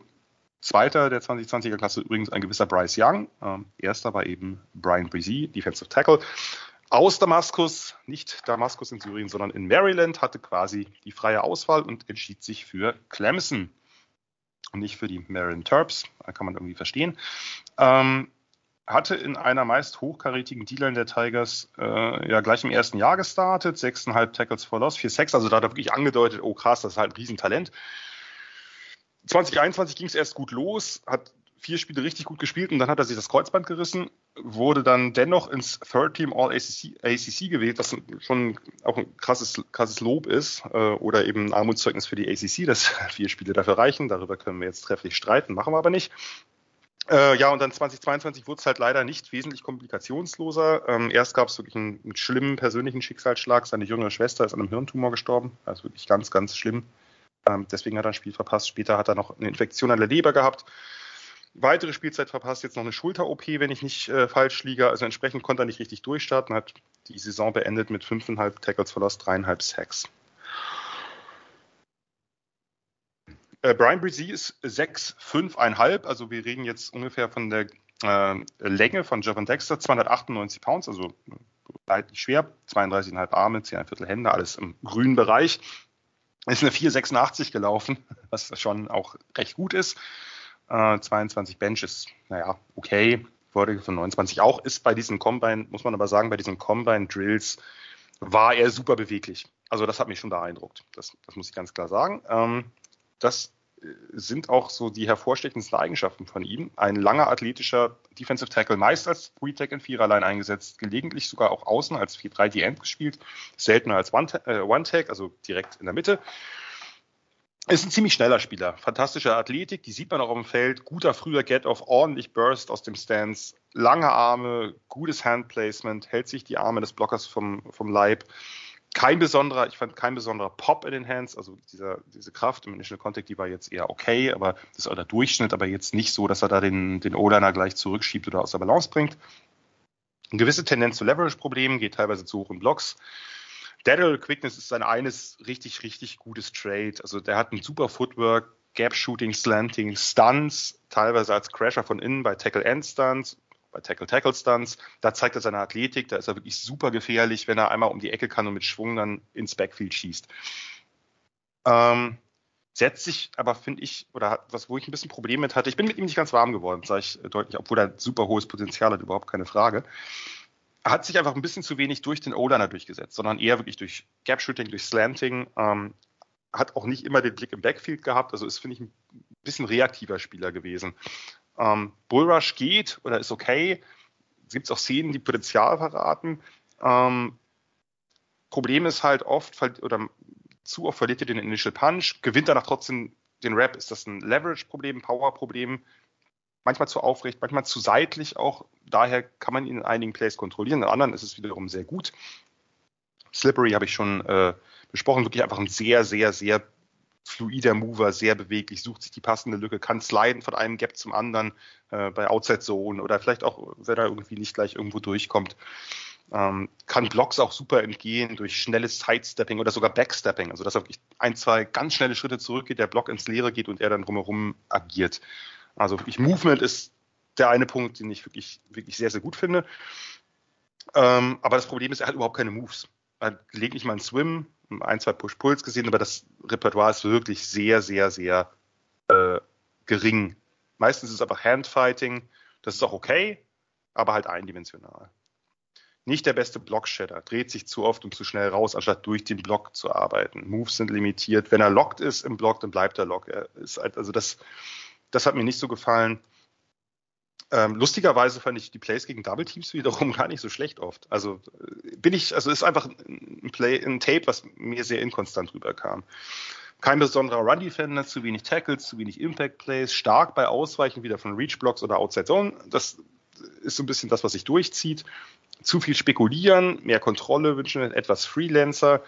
Ähm, gute Tackling Range, aber nicht super bendy oder nicht super flexibel in der Pocket kein grundsätzlich schlechter Tackler, aber Tendenz viel zu hoch reinzugehen. Es gab halt mehrere Plays, wo er den Ballträger erwischt und dann so runterwrestelt von oben. Das wird halt in der NFL zu mehr Miss Tackles führen. Im College hat das meistens geklappt, aber das wird in der NFL halt so nicht funktionieren. Ähm, genau, und dazu kommen halt die Fragen Verletzungen. Äh, wie sieht's damit aus? Für mich jemand, also den haben ja viele in der ersten Runde, ich habe den eher Early Second würde mich, kann gut sein, dass der in die erste noch reinrutscht auf dem Big Board. Ähm, ist ein, für mich ein Finesse Defensive Tackle ohne prononcierte Handtechnik, gewinnt vor allem dank Footwork, hat super Anlagen, braucht aber eine ganze Menge Refinement, braucht eine ganze Menge, äh, wie soll ich sagen, Technik, Entwicklung. Ähm, und ein bisschen die Frage, die Verbesserung über drei Saisons ist natürlich schwierig äh, zu evaluieren, weil halt diese Verletzungen dazwischen kamen, weil natürlich auch andere Probleme dazwischen kamen, sollten wir auch immer berücksichtigen bei Spielern. Ne? Nicht, nicht alles sind nur Verletzungen, sondern es gibt natürlich auch Real-Life-Probleme und Schicksalsschläge, die da reinspielen. Aber die Verbesserungen bei drei Saisons sind eigentlich relativ marginal gewesen. Also als Freshman war der ähnlich gut wie als Junior. Und das ist ein bisschen die Frage, wo ist das Ceiling? Ich glaube, das ist extrem hoch durch diese Athletik, aber ähm, es hat sich vielleicht nicht so viel entwickelt, wie man gedacht hätte nach der ersten Saison. Und jetzt ähm, darfst du entweder sagen, ja, ich habe den mit First und das ist ein super Pick, oder du kannst sagen, oh, gerade noch so Tag 2. Keine Ahnung, wie du Brian Breezy siehst. Ja, und ich meine, die Schicksalsschläge hast du ja angesprochen. Ne? Das ist ja bei ihm gerade. Naja, klar. Ähm, Schwer zu evaluieren natürlich, ne? Also das muss sehr, man auch dazu sehr aktuell sagen. gewesen. Und also ich habe den Fehler auch gemacht und habe mir dieses ESPN-Feature vor dem Tape angeschaut zu seiner Schwester. Ähm, ja, einfach eine heftige Nummer damit, als Familie sich, glaube ich, auseinanderzusetzen. Ähm, ich habe ihn mit einer 1,8 auf dem Board. Also ich bin ein bisschen besser als du. Ich würde aber sagen, die Range ist da sehr ähnlich. Ähm, also auf gut Deutsch gesagt, für die Athletik, die man schon sieht, ist mir auf dem Platz einfach zu wenig passiert. Ähm, und also es gibt Sachen, die mir halt, die mir halt wirklich gut gefallen. Ähm, du hast die Agilität angesprochen, er hat die Balance, ein, kann Gaps attackieren, hält seinen Grund und Boden, kann Shed und Tackle. Ähm, wenn er angetreten ist mit der Geschwindigkeit, ähm, dann hast du schon gemerkt, also 1,65 als 10 Yard Split ähm, mit ja Monster, ne? Also ja? das ist absolut Monster, ne? Also der vollkommen krank. Ja. Und das ist das Ding ist halt, dass mir halt dafür auf dem Platz insgesamt zu wenig passiert ist. Also genau. Ähm, zu oft zu schnell zu hoch Pad Level ich fand ihn, äh, bei mir steht somewhat raw, weil Play Recognition, Positionierung, Finishen, das sind alles Sachen, die ich nicht überragend gut bei ihm fand. Ähm, und mein Hauptkritikpunkt ist einfach, und das ist so banal wie einfach beim Defensive Tackle, er kommt mir einfach zu selten vom Blocks weg. Also, wenn du die Athletik hast, müsstest du mehr Impact haben. Müsstest du mehr Shadow Tackle, müsstest du mehr Pressures, müsstest du mehr, was weiß ich, penetraten. Das passiert mir bei ihm. Wie gesagt, zu wenig. Ähm, Gerade wenn du irgendwie der Nummer 1 Recruit in der, im Land warst und die Athletik ja jetzt auch unter Beweis gestellt hast. Es ist jetzt nicht so, dass der jetzt irgendwie äh, schlecht getestet hat, ganz im Gegenteil. Also die Athletik ist das, was ihn, glaube ich, in der ersten Runde halten wird. Weil ich glaube, dir ging es da nochmal vielleicht stärker als mir. Das Tape ist es halt nicht. Nee, nee. Ja. Und deswegen, ich habe ihn mit Bauchschmerzen Ende der ersten Runde reingepackt, aber ähm, ich hätte vollstes Verständnis, wenn der in Runde 2 rutscht. Mhm. Und ich fand, du hast ihn inhaltlich so gut beschrieben, dass ich jetzt nicht weiter ähm, nicht weiter darauf eingehen muss. Den Kreuz, Kreuzbandriss, ne, das spielt auch nochmal eine Rolle, den er, den er da hatte. Keine Ahnung. Schwierig. Schwierig. Ich, wie gesagt, ich hasse den nicht als Spieler. Ich glaube, nee. dass der eine hohe Upside hat. Aber ja, ich will jetzt nicht, er ist, er ist nicht Jerry Tillery, aber ähm, er, ist, er, hat, er ist schon ein bisschen humorbastig. ja, gut, bei Tillery war ja gar nicht mein Slice of Bread, da bin ich bei Brian Breezy. Übrigens habe ich gerade einen Monster, Monster-Joke liegen lassen, indem ich dich nicht einfach gefragt habe, Breezyst du ihn? Aber. Das hast du äh, jetzt nachgeholt. Das habe ich jetzt nachgeholt. Ähm, nee, äh, ich, ich äh, würde nicht mal ganz, ganz große Kritik üben, wenn den irgendwer an, in den 20ern, irgendwie 20 oder auch in den frühen 20ern nimmt, weil ich, ich sehe ja das Upside. Da ist natürlich Monster viel da. Wenn man glaubt, und das denken Coaches natürlich oft, hey, da ist was zu entwickeln, der bringt halt echt nette Tools mit.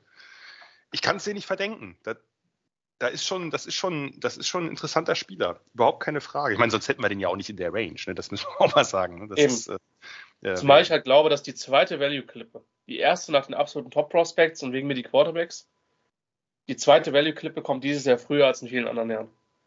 Und Aber gefühl, gefühlt sagt man das fast jedes Jahr. Ja, also habe ich den Eindruck. Es ist so. Es ist das so. stimmt ja auch so, ja, ja. also das Ding ist, das Ding ist, ich werde halt nochmal, ich werde halt noch mal schauen, ähm, wenn ich ein bisschen Zeit habe, was anhand der Anzahl der Prospects, die jetzt auf meinem Big Board stehen, nicht vor dem Draft passieren wird. Ähm, wann nochmal, also wie viele, nochmal, und mir ist auch klar, dass mal eine Grade zwischen 1,6, 1,7, 1,8 bei mir ein bisschen fluide sein kann. Aber ich werde schon nochmal schauen, wie viele klare First-Round-Grades hat man, wie viele klare Top-10-Grades. Ich glaube, das ist schon nochmal, also, ne, dann kann man schon nochmal irgendwie schauen, so, wo ist der Median bei den Top 32 Prospects, whatever, ja. Ähm, Gerade wenn man über Jahre und du hast ja auch quasi, deine, deine Scale ist ja auch konstant. In dem Sinne, wie du, wie du Spieler bewertest. Ja. Und wenn man das halt hat, dann kann man zumindest schon über die Jahre einen gewissen Vergleich halt treffen. Übrigens, lustigerweise ist tatsächlich die, ich bin jetzt gerade auf der Relative Athletic Score Seite, ne?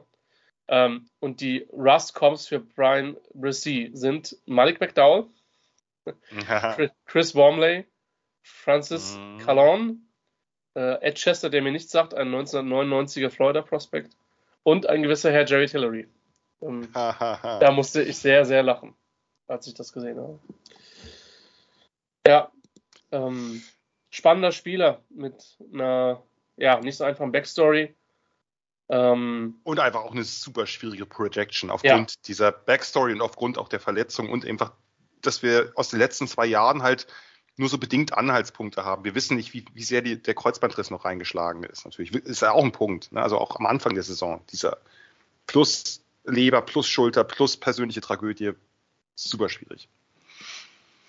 Einen ja, haben wir noch. Einen haben wir noch. Und jetzt muss ich natürlich dazu sagen, beim Namen, beim Namen Benton ist halt bei mir als Defensive Tackle ähm, eigentlich die 1,0 schon eingetragen. Eigentlich. Weil neben dem guten David Bader, der ja auch dieses Jahr Snaps für die Commanders gesehen hat, Immer noch ein ungewohnter Name übrigens, Jan, finde ich, aber. Äh, ich ich wäre wär ja bei Football-Team geblieben. Ich finde, das ja. hat irgendwie einen Wiedererkennungswert.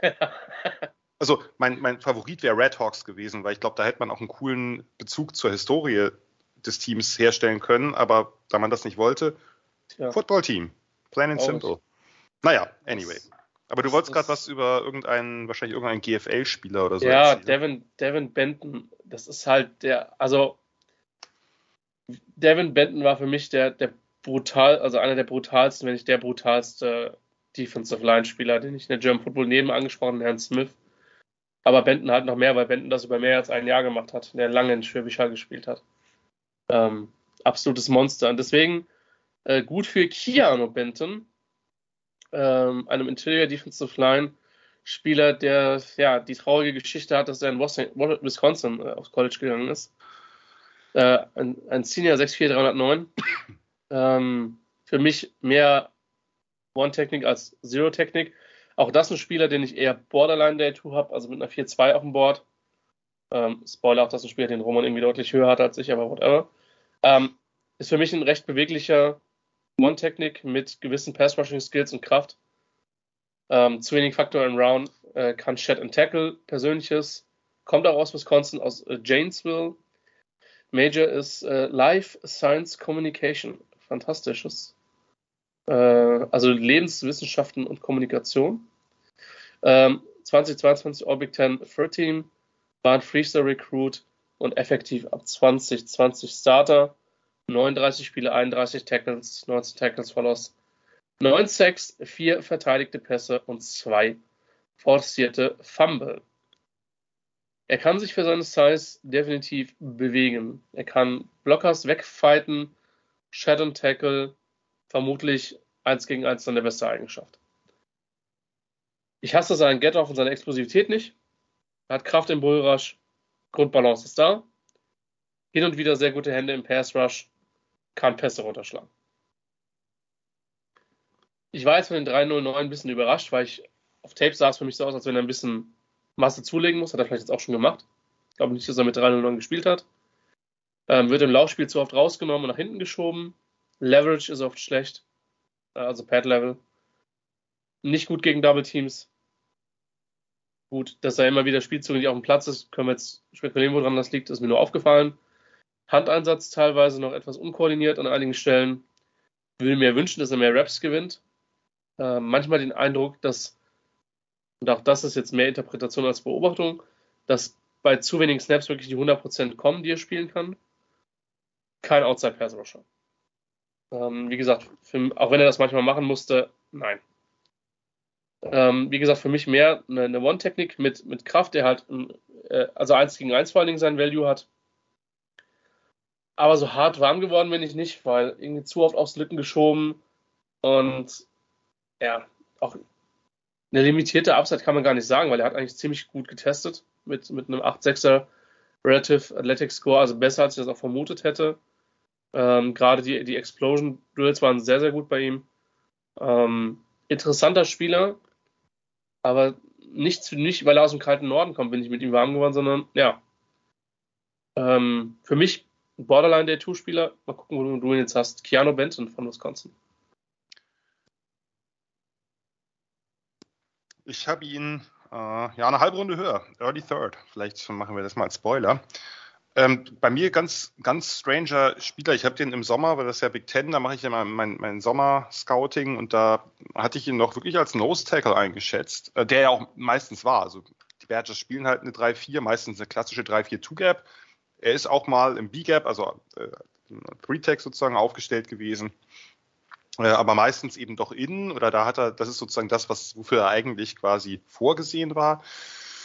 Und doch, also wenn, als ich jetzt geguckt habe, ist er mir doch ganz anders aufgefallen als damals. Ähm, hängt natürlich dann auch da, damit zusammen, dass beim Senior Bowl äh, relativ, also da fand ich ihn relativ stark, ähm, aber eben auch nicht unbedingt mit dem Profil, was ich damals gedacht hätte, was er hat. Ähm, ich fand, also Gedoff, genau, du hast gesagt, du hast ihn nicht. Ich habe ihn als passabel, also genau dasselbe, ist jetzt nicht überragend gut, ist nicht super bursty, aber ich mag, ich mag seine ersten Steps. Ich mag, ähm, also bei, bei, bei der Leverage ist es äh, krass, weil ich habe, es gibt einige Plays, da geht er fast zu niedrig rein, da hat er Balanceprobleme, weil er so ein Heavy Forward Lean hat. Ähm, manchmal gelingt ihm dadurch eine Quick Penetration, also gerade wenn er innen steht als Zero Tag oder One Tag.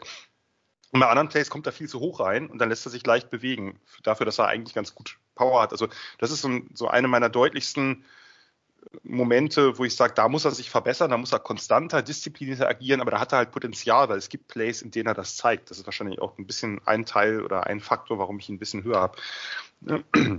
Ich mag seinen Initial Punch, ich mag sein Arm Extending, also wirklich dann auch den, das Wegschieben sozusagen des, des Liners. Er, er schiebt den halt auch regelmäßig den Center oder Guard in die Pockets zurück. Er das, was ich Violent Hands nennen würde. Kräftiger Oberkörper, verlässt sich manchmal ein bisschen zu sehr auf den Oberkörper. Obwohl er ja eigentlich, also er hat Potenzial im Footwork, aber das lässt er, da lässt er vielleicht viel zu viel liegen. Er hat eine gewisse Lateral Quickness ähm, mit seinen ersten Steps, ähm, also er gewinnt, wenn dann schnell, danach nicht mehr unbedingt. Ich fand sein Move-Arsenal für einen Nose-Tackle relativ weit. Äh, die Quickness, Swim-Move, den Club fand ich richtig, richtig stark. Der ist wirklich mächtig. Also er hat, es gab so viele Plays, wo er wirklich den, den, den Schlag dann eben setzt und auch gut timet und den O-Liner sofort off-balance kriegt. Ähm, manchmal mit so einem Shake and Bake vorher. Also er hat so, so, ein, so ein, interessantes, lustiges Footwork. Habe ich äh, in der Form selten von einem Nose-Tackle gesehen. Auch die Swipes, also der, quasi das Runterschlagen, das seitliche Runterschlagen, nicht das äh, ganzen Job, das Swipe der, äh, der, der Hände des, äh, gegen die Hände des O-Liners. Er hat, ein, er hat so ein, so ein Stab-Move, also mit dem langen Arm. Also da fand ich, und auch ein paar Kombos, das fand ich, äh, fand ich erstaunlich. Und da habe ich ihn, hätte ich ihn fast, da war ich schon fast dabei, in die zweite Runde zu graden. Und dann äh, ist mir aber aufgefallen, dass eigentlich das, was ich gefühlt in der Saison und auch im Scouting im Sommer so hoch bewertet habe, nämlich die, die Laufverteidigung, dass die gar nicht so gut ist, wie ich dachte. Äh, ich, ich, fand zum Beispiel, sein Bullrush müsste viel besser sein. Also er gewinnt fast mehr mit anderen Moves als mit einem Bullrush, obwohl er halt, ein, obwohl er halt eigentlich fast immer Nose Tackle gespielt hat. Oder bevorzugt Nose Tackle gespielt hat. Ähm, er versucht es mit Handfighting, hat ganz guten Effort, äh, aber keinen krassen Anchor gegen Double Teams. Da lässt er sich bewegen. Ähm, er hat manchmal auch komische Entscheidungen, dass er sich im, dass er im Kontakt ist und dann denkt, ah ja, ich mache mal einen Spin-Move. Äh, Junge, du bist halt irgendwie, du wiegst 310 Pounds, lass das mit dem Spin-Move, mach was anderes. Arbeite dich durch den Gegner, aber denk nicht, dass du damit irgendwie mit irgendwie so einem geilen 240 Pound Pass-Rusher-Move irgendwie vorbeikommst. Schaffst du nämlich nicht. Äh, manchmal ein bisschen zu schnelles Guessing der Gaps, also dass er einfach denkt, ah ja, da geht's lang, da, da äh, läuft das Play lang und dann ist, ist er halt aus dem Spiel. Also das Spekulieren ist ein Problem, Gap-Assignment-Treue ist ein Problem. Ähm, Flexibilität und Band, haha, Banden, Band, witzig, fand ich ganz okay. Ähm, Change of Direction dagegen, da, da wirkt er, also bei Richtungsänderung wirkt er arg stiff, obwohl er, aber er hat eine gewisse Flexibilität trotzdem. Komisch, klingt komisch, aber ist mir so aufgefallen. Two-Gap-Control geht, kann einen Arm frei machen für einen Tackle gegen Running Back, wenn er in einer A-Gap sitzt. Ähm, da habe ich noch aufgeschrieben, Ducks his head, also ganz oft nimmt er den Kopf runter, dadurch hat er nicht mehr das Play im Blick. Teilweise geht er mit der Schulter in den Kontakt, verliert auch da die Sicht aufs Play. Also das war so ein bisschen Momente, wo ich dachte, du kannst es doch eigentlich besser. Was, was, was tust du da? Was, was ist gerade dein, deine Idee? Ähm, ja, Range zu den Sidelines ist, ist halt re relativ gering. Also er ist effektiv in der Mitte und sonst nicht.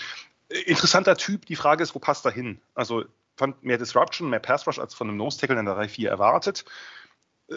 So ein bisschen All-Oberkörper mit allen positiven und negativen Eigenschaften. Einige echt sehr quicke Moves mit durchaus ansprechender lateraler Beweglichkeit. Da ist er auch effektiv.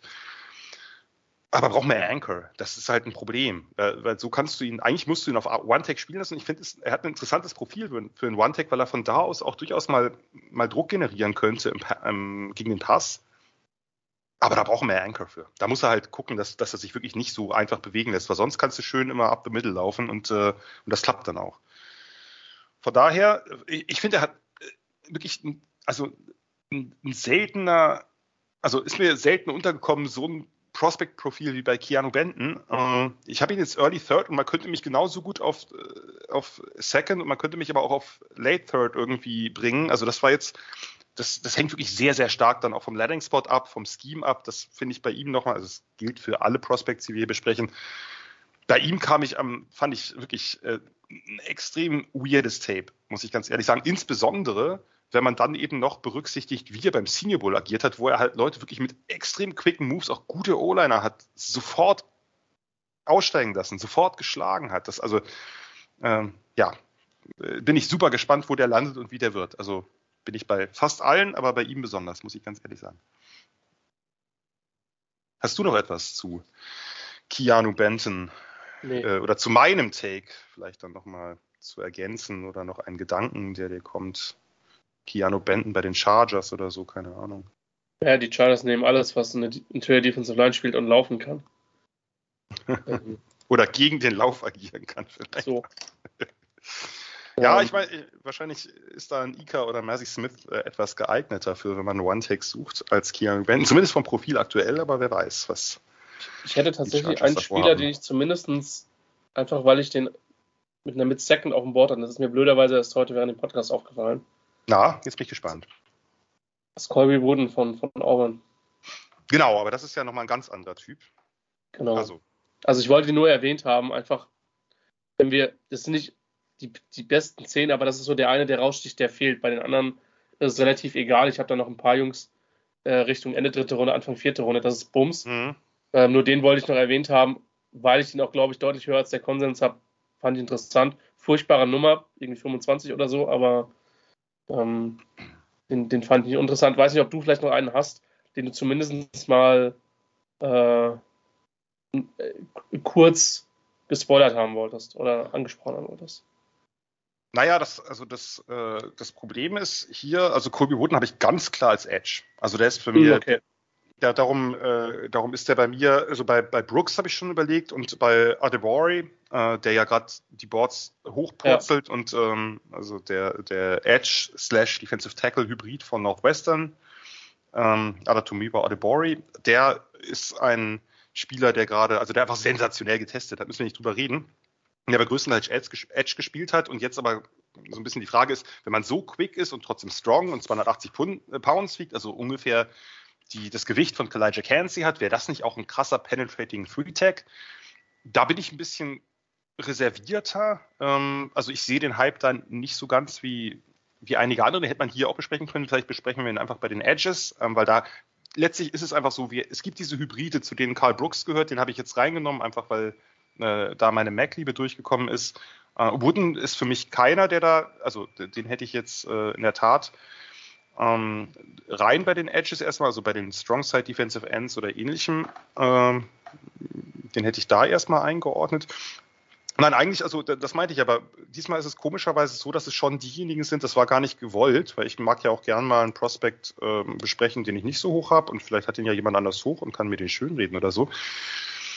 Ja, ich habe auch noch so ein paar, paar Kandidaten, also Spieler, die jetzt ja auch sonst äh, das eine oder andere Mal erwähnt werden. In dem Bereich sind ja zum Beispiel Jacqueline Roy von LSU. Mhm. Ähm, ich weiß nicht, äh, wie das bei dir ist, ob du den sehr hoch hast oder nicht. Äh, ich bin nicht ganz warm geworden, aber das ist so ein Spieler, der, der hat, glaube ich, Starting-Potenzial.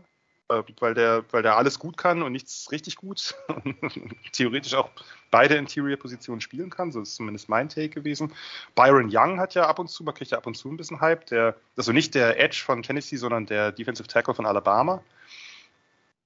Ähm, Also das Ja. sind tatsächlich die beiden Spieler, die ich mit, mit Third auf dem Board noch habe. Also, oh, okay, na, ich habe die, ich habe die, also ich habe äh, Byron Young mit einer, mit einer vierten und äh, ähm, und Roy, Roy habe ich mich super schwer getan, weil da gibt es gute Plays und aber Mhm. gibt, da weiß ich nicht, wie er, was ist sozusagen sein äh, sein spezielles Trade, warum er in der NFL jetzt Erfolg hat, den habe ich dann irgendwie so in den Bereich Late Day 2, Early Day 3 geschoben. Ähm, der vielleicht, den man, also ich weiß nicht, ob du Cameron Young gesehen hast, den Mississippi State Defensive Tackle, mit dem ich gar nicht warm geworden. noch der nicht. Hat, äh, und Coburn, der andere Texas äh, äh, Defensive Tackle, der etwas kräftigere als Ojimo, ähm, den fand ich, den fand ich interessant, aber den habe ich auch eher äh, am, am frühen Tag drei. Aber das sind so Spieler, bei denen ich trotzdem glaube, die haben Starting-Potenzial. Also ich glaube, diese, diese Klasse ist halt echt gerade in, äh, also wo auch immer, ob ich die jetzt Ende dritter oder Mitte vierter Runde einschätze, ist völlig Bums. Ja. Ähm, das ist halt so ein Bereich, in dem aber immer noch Starter daraus erwachsen können, gerade bei einer Position, die jetzt vielleicht nicht dieses Über-Positional Value hat, wie es die Defensive Tackles nun mal nicht haben. Und äh, von daher, ich glaube, das ist ein Jahr, gerade wenn man es vom letzten Jahr vergleicht, letztes Jahr war es wirklich eine ganz, ganz üble Klasse, äh, die wir da ertragen mussten. Ähm, von der, insbesondere von der Tiefe. Und ich glaube, dieses Jahr haben wir, haben wir eine zweite, dritte, vierte Runde, vielleicht noch fünfte Runde, haben wir wirklich sehr, sehr viele spannende und sehr unterschiedliche Defensive Tackles. Das heißt, ein Team, was da Bedarf hat, muss nicht unbedingt nach den Sternen greifen, es sei denn, man will halt Jalen Carter haben, sondern kann da vielleicht gucken, ob ihnen einer in den Schoß fällt, weil es ja dann auch mal eine gewisse Geschmackssache. Ob das vom Scheme her passt, ob der vielleicht sich besonders gut präsentiert hat in den Interviews und so weiter und so fort. Von daher, ähm, ja, also hat mich, hat mich überrascht, hätte ich nicht gedacht. Äh, greift zu bei den Ja. Defensive Tackles. Es gibt, es gibt eine Menge interessanter Namen, deswegen, wir haben euch jetzt noch einige mit, mitgegeben quasi, falls ihr noch mehr schauen wollt, weil es geht immer mehr, wenn man das will. Ähm, aber ich hätte jetzt fast diesen äh, Drink Responsible, diesen Watch Responsible äh, Satz gebracht. Ähm, immer nur so viel, wie es einem Spaß macht und der, der Tipp von mir macht es nicht oder hört dann auf. Äh, nicht, wenn ihr bei 50 O-Linern seid, sondern wenn, äh, wenn der Spaß einfach aufhört. Und es gibt einfach auch Spieler, von denen verschafft man sich einen Eindruck in kurzen Tapes, sagt dann, okay, das ist der und der Typus, aber muss ich nicht jetzt nicht mir äh, eine halbe Stunde oder zwei Stunden angucken. Aber gerade, gerade Jan, weil die Tiefe, und das ist jetzt mein letzter Satz für, für heute, in der Defensive, äh, Interior Defensive Line in den letzten Jahren oft richtig schwach war, ist es in der Hinsicht wirklich eine besondere Klasse. Und deswegen finde ich es gut, dass du es nochmal rausgestellt hast. Und genau. Die haben keine Top-Heavy-Klasse. Einen, einen Namen, weil der gerade so krass äh, gepusht wird, werfe ich noch einen, Jalen Redmond von Oklahoma, der, der wirklich absolut abstrus getestet hat. Mit 291 Pfund eine 84er gelaufen, ein 34,5er Vertical, äh, ein Cone von 37 und gleichzeitig eine 27er Bench. Ich bin trotzdem mit seinem Tape nicht so ganz warm geworden. Aber also da gibt es noch ein paar Freaks, die vielleicht jetzt nicht unbedingt in der zweiten Runde gehen. Vielleicht sagt auch jemand, ich nehme das Risiko, ähm, die man dabei entwickeln kann vielleicht. Von daher, wie gesagt, das ist, äh, das ist jetzt nicht super top-heavy, wenn man Kader äh, mal ausklammert, aber halt wirklich in den mittleren Runden eine echt spannende Tackle-Klasse. Schaut ruhig mal rein. Die Position ist auch manchmal spaßiger zu schauen, als man so erwarten möchte. In diesem Sinne, falls du jetzt nicht doch noch mal einen äh, abschließenden Satz zu sagen hast, lieber Christian. Das scheint nicht der Fall zu sein. So rede ich auch immer im Seminar. Furchtbar. Ähm, bedanke ich mich bei dir ganz herzlich natürlich. Bedanke ich mich, und das habe ich letztes Mal vergessen, das möchte ich dieses Mal dann doppelt tun, bei Nikola, der hier die ganze Zeit den stummen Tonmaster macht und überhaupt dafür sorgt, dass wir das aufnehmen können. Und mittlerweile tut er das viele tausend Meilen entfernt aus der Westküste der USA. Äh, vielen Dank, Nikola.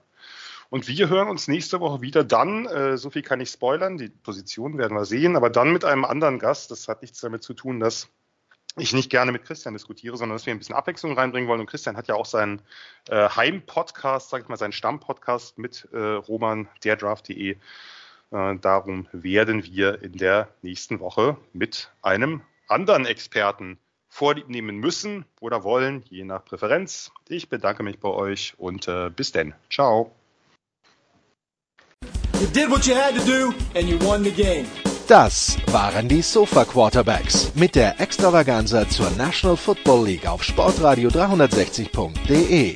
Wenn Sie Fragen, Anmerkungen, Gegenbeispiele haben, schreiben Sie uns entweder auf unserer Facebook-Seite über unseren Twitter-Account at Sportradio 360 oder direkt an steilpass at Sportradio 360.de. Great job, guys!